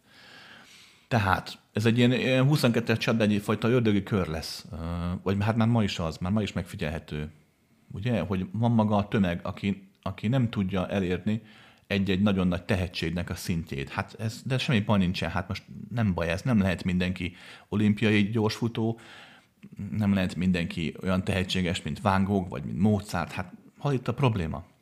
Ugye a gond az, hogy ugye a tömeg számára is azt mondják, hogy akkor vagy valaki, ha nagyon csillogsz, ha nagyon kiemelkedsz, ha vagy olyan jó, vagy még jobb is vagy, mint Mozart, vagy mint Van vagy mint... Hm. Tehát nem lehetsz, mert nem tudsz nála jobb lenni, de el tudod játszani. El tudod hitetni magaddal meg a világgal, ha eléggé vad extrovertált vagy, ha eléggé megtalálod a módját az illúzió csillogtatásnak, el tudod hitetni a világgal, hogy de vagy. Épp ezért a világ azt fogja gondolni, hogy tehát úristen, mennyire fejlődik az emberiség, hisz most már van több milliárd Mozartunk, meg van több milliárd vágókunk, mert hát ott van, hát látom a Facebookon, meg az Instagram, meg a TikTokon, meg a Twitteren, meg mindenhol, hogy hát úristen, hát mekkora csodálatos emberek vannak, és tömegével. Milliók vannak, akik egyik tökéletesebb, mint a másik. De hát ugye az introvertáltak többsége ugye nem éli meg önmagát így kifelé, tehát a valódi érték, mint olyan, nehezen jut el az extrovertált világba, ahol ugye mindenki eljátsza, hogy neki milyen valódi értékeik vannak. Ezért van az, hogy a világ elkezd idomulni ahhoz az értékrendhez, ahhoz a kevésbé zseniális, kevésbé különleges értékrendhez, amit a harsogó tömeg képvisel. Egyre kevesebbet várnak el az emberektől iskolákban, munkahelyeken, mindenhol, tévében, médiában, bárhol, mert hát ugye nincs annyira alkalmas, tehetséges, zseniális, intelligens, kevés van, nincs annyi, amennyit, amennyi kéne, hogy kiszolgálja a tömeget, így hát szépen lejjebb adnak a színvonalból. A lejjebb kerülő színvonal hatására még a tömegből a még kevésbé tehetségesek, a még kevésbé intelligensebbek is bekapcsolódnak önmaguk csillogtatásába, rázudítják saját magukat a világra, a tömeg még tovább egyszerűsödik ezáltal, fogalmazunk így, ezáltal a kiszolgálásnak még kevésbé kell színvonalasnak lennie, még egyszerűbb, még primitívebb dolgokat adnak a tömegnek, és akkor így tovább, így tovább, így tovább. Tehát nagyjából ez a folyamat. Újra mondom, gondolom többségek számára ez uh, negatívan tűnik. Valahol, valahol valóban, valahol egyfajta gátként viselkedik a tudatosság ellen, de következőt kell megérteni. A Föld, mint olyan, sosem arra volt kitalálva, hogy az egész népesség egyszerre dimenziót váltson. Vannak ezek a klasszikus elvek, vagy hogy mindenki hirtelen butha legyen. Nem. A Föld mégis úgy működött, mint minden más az univerzumban, hogy hatalmas, gigászi energiák mor- mozognak, forognak, keverednek, mint egy óriási, nagy, végtelen üstben a pörkölt. hát, hogy forog, mozog, spirálok, örvények fel, le, tehát elképesztő nagy mozgások vannak. És ezen mozgásnak köszönhetően egy-egy területen megindul a növekedése, fejlődés, a tudatossá válás, majd az a régió úgymond fókuszálva elhagyja ezt a összetett dimenziót, és egy összetettebb, tudatosabb, kiterjedtebb dimenzióban nyilvánul meg tovább. És a dimenzió meg marad, a mozgás folytatódik tovább, és újult erővel megint korszakokon, eónokon keresztül megint lesz egy kisebbség, egy kis csoport, ami tudatossá válik, ami tovább lép. Ez nagyon mindig így volt, és feltétleg mindig így is lesz. Ez van. Úgyhogy egyrésztről az Isten valóban kicsit mondhat azt, hogy megvert téged azzal, hogy nagyon introvertált vagy, de ez nem igaz. Valójában a szeretet az, ami a jó Isten vezérelte abban, hogy te introvertált legyél, mert lehetőséget ad neked olyan mértékű változásokra, amire az extrovertált személyiségeknek nincs lehetősége. Uh, írtad, csak olvastam fel a kérdésedben, hogy azért el szoktad játszani, próbáld eljátszani az extrovertáltat. Igen, ezt megtetted, mert valóban jobban tud érvényesülni ebben a világban az, jobban el tud érni a céljait az, aki belemegy ebbe a szerepjátékba, hogy hogyan adjuk el önmagunkat, hogyan játszunk el azt, akik nem vagyunk, hogy ráharapjanak, hogy a tömeg ráharapjon, és eltartson. Meg csodáljon leginkább, hát hogy ne. Mm, ez is egy játék. Még sosem mondtam azt, hogy aki introvertált, hogy ne élvezze azt, hogy olykor csilloghat, játszhat. Tök jó dolog ez is. És igenis, aki egy nagyon nagy a csillogáspárti, állandóan harsányan megnyilatkozik a világban, igenis ne ijedjen meg, hogy néha rátör az, mikor este otthon fekszik az ágyában, és bámulja a plafont, vagy kindul az erkélyen, a kertbe, és néz a csillogokat. Ne lepődjön meg rajta, hogy hirtelen olyan mélységeket vesz észre magában, amit a hétköznapjaiban, amikor csak játsza a szerepét, akkor nem tud megélni. Akkor éljen meg nyugodtan ott, akkor befelé belül. Emberek nagyon sokan szívják a celebeket, meg az ilyen magamutogató embereket. Hát az állapot sem rossz. Tehát nincs van semmi baj, ha valaki úgymond az átlános skálán, hangsúlyozom, az átlános intelligencia, tehetség skálán nem a csúcson van, és mégis próbálja elhitetni magáról, hogy hát de, milyen a baj? Hát semmi baj nincs ezzel. Mint hogy azzal sincsen baj, ha belegondolsz, ha téged mondjuk nem ismer a világ, nem látják meg az értékeidet, mert nem tárad eléjük. Na és akkor mi van? Egyetlen dolog biztos a világban, ugye ez pedig a halál. Az introvertált, meg extrovertált is meg fog halni egyszer. a halál után pedig már csak egy dolog létezik, aztán később már nem, csak ez az egy, de halál után alapban csak egy dolog létezik, ez pedig az van, ami te vagy. Halál után mindig abban az futsz össze, azzal találkozol, ami te vagy, ami te úgymond voltál. Hogyha itt a Földön soha senki nem ismerte a nagyságodat, vagy nem tudtál érvényesülni, attól még a halál után az tökéletes lesz, és hibátlan lesz, és a szabadságba vezet, a végtelenbe vezet, a teremtőhöz, teremtéshez vezet. Nincs el semmi baj. Még hogyha valaki itt a Földön egész életében csak a csillagás, a pompa, a Hollywoodot élte meg, de belül üres maradt, tartalmatlan maradt, az bizony halál után ebből a üres, tartalmatlan állapottal fog szembesülni. Rendben van. Kedves Krisztián, amikor a nőkkel való kapcsolatodról beszéltél az egyik adásodban, említetted, hogy láttad egy nő életpályáját, merre tart, hogy már gyermeket szeretne. Személyes találkozás nélkül, az illetőre való ráfókuszlással, idegenről, egy rólam is tudsz információt szolgáltatni? Hol tartok jelenlegi életutamon? Látsz-e valamit körvonalazódni? Figyelj ide! Ha figyelted, az illető hölgynek sem szolgáltatom információt, és senkinek sem szoktam információt szolgáltatni arról, hogy mi lesz vele a jövőben, vagy éppen hol tart, vagy épp most mit csinál. Azt is megmondom miért. Hát egy, mert nem az én dolgom. Hát kettő, amúgy senkinek sem ez a dolga. Hát, hát három, azért élsz, hogy élj. Te életed, az te magad vagy. Nem a tiéd, az te magad vagy. Hát nem lehet így ilyen szinten beleszólni, befolyásolni. Nincs is értelme, mert legyen át négy, ha van olyan. Ugye vagy arról van szó, hogy igazat mond valaki, vagy arról van szó, hogy nem mond igazat de egyik sem lényeges, mert az a lényeg, amit te meg tudsz élni. Hát hogy a fenében -e? Um, nem az a lényeg, amit a világtól kívülről kapsz, hanem az, amit te adsz önmagadból, önmagadnak a világba, a világból. a következőt javaslom neked is, és a legtöbb olyan embernek, akinek gondjai vannak, vagy bizonytalankodik önmagával, az életével, a jövőjével kapcsolatosan. Az emberi élet ugye miről szól? Arról szól, hogy próbáljuk az életből elvenni azt, amit mi el akarunk, létre akarjuk hozni azt, amit létre akarunk. És ez teljesen rendben van. De bizonyos idő után, hogy nálad is ö, megszűnik a kieléglés öröme, vagy a beteljeslés öröme, és azt veszed észre, hogy bizonytlanná válsz.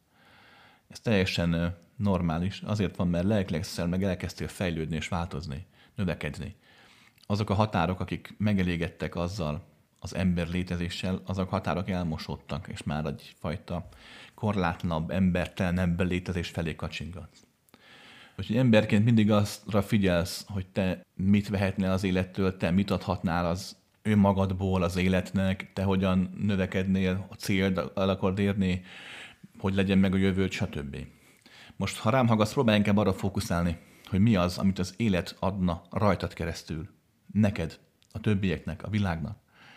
Próbáld elengedni az ego álmát, vágyát, hogy hogyan nyilvánuljon meg, mit érne el, mit tegyen.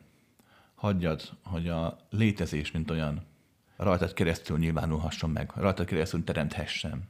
Nem kell mindenbe belevinni az akaratot. És ez nem azt jelenti, hogy sodrodj az árral mindig. Jaj, nem. Csak hagyd, hogy a dolgok bekövetkezzenek. Hagyjad, hogy olyan gondolatok, érzések és az által megélések is jöjjenek, amelyeket most el sem tudsz képzelni. És akkor meglátod, hogy merre tartasz, hogy hogyan haladsz, hogy hogyan léphetsz. Kaptam egy kérdést, egy hölgy írta, vetélései voltak, és most megint terhes lett és fél, hogy nehogy megint elmenjen a baba. És az, az volt a kérdése, hogy mit tehet, legyen vetélés a vége azt kérdezte, hogyha tényleg egy lélek kiválaszt valakit, őket, akkor miért nem tud megszületni, mi múlik ez? Emberek, ez nagyon összetett dolog, összetett folyamat. A következőt tudom neked javasolni. Tegyél meg mindent ahhoz, annak érdekében emberi, fizikai úton, módon, hogy a magzat megmaradjon. Amit az orvosok mondanak, azt tartsd be. Kettő. Próbálj mindig kevésbé ráparázni. Hát persze ez egy hülye tanács, mert egyértelműen nem tudsz nem félni, de csak próbáld, engedd el, hagyd, hogy meg tud élni azt, ami történik. Három. Napjában többször, ha van időd, nyugodtan ö, feküdj le kényelmesen. Tedd a két kezdet a pocakodra, és hagyjad, hogy egyfajta ilyen szeretett burok jöjjön létre a kezeit, a tenyereidből. Lehet akár fénye is, ha neked kell a fény. Hagyjad, hogy ugye ez ne csak a pocakodat, hanem téged is ellepjen, érezd ugyanazt az érzést, mint annak idején éreztél, amikor csak ringtál a bölcsőben, amikor csak, amikor még biztonságban éltél, amikor anyukát fölvett. Tehát éld át ugyanezt a boldog békét, amit te gyermekként meg tudtál élni, pici gyermekként. Ha nem emlékszel rá semmi baj, akkor csak képzeld el azt az állapotot, amikor béke van biztonságban, és ringatózol a létezés végtelenén ne csak arra fókuszálj, hogy a baba a pocakban ezt érezze, hanem arra is, hogy te is megélt, te is együtt ringjál vele. Oké, okay, ez egy egyszerű mentális gyakorlat, de, de segítheti a folyamatot. Négy, nagyon fontos megérni a következőt. Soha ne báztas magad semmiért ebben a kérdésben. Mindenek van oka, és minden ok mögött ott húzódik egy-egy tudat, egy-egy, lélek, egy-egy ember. Ó, persze, de ez egy olyan összetett, ezt egyszer elmeséltem már, olyan összetett okokozati háló, hogy nincs értelme elkezdni belebonyolódnod, mert olyan terheket vesz a nyakadba, nyakadra, aminek most nincs értelme.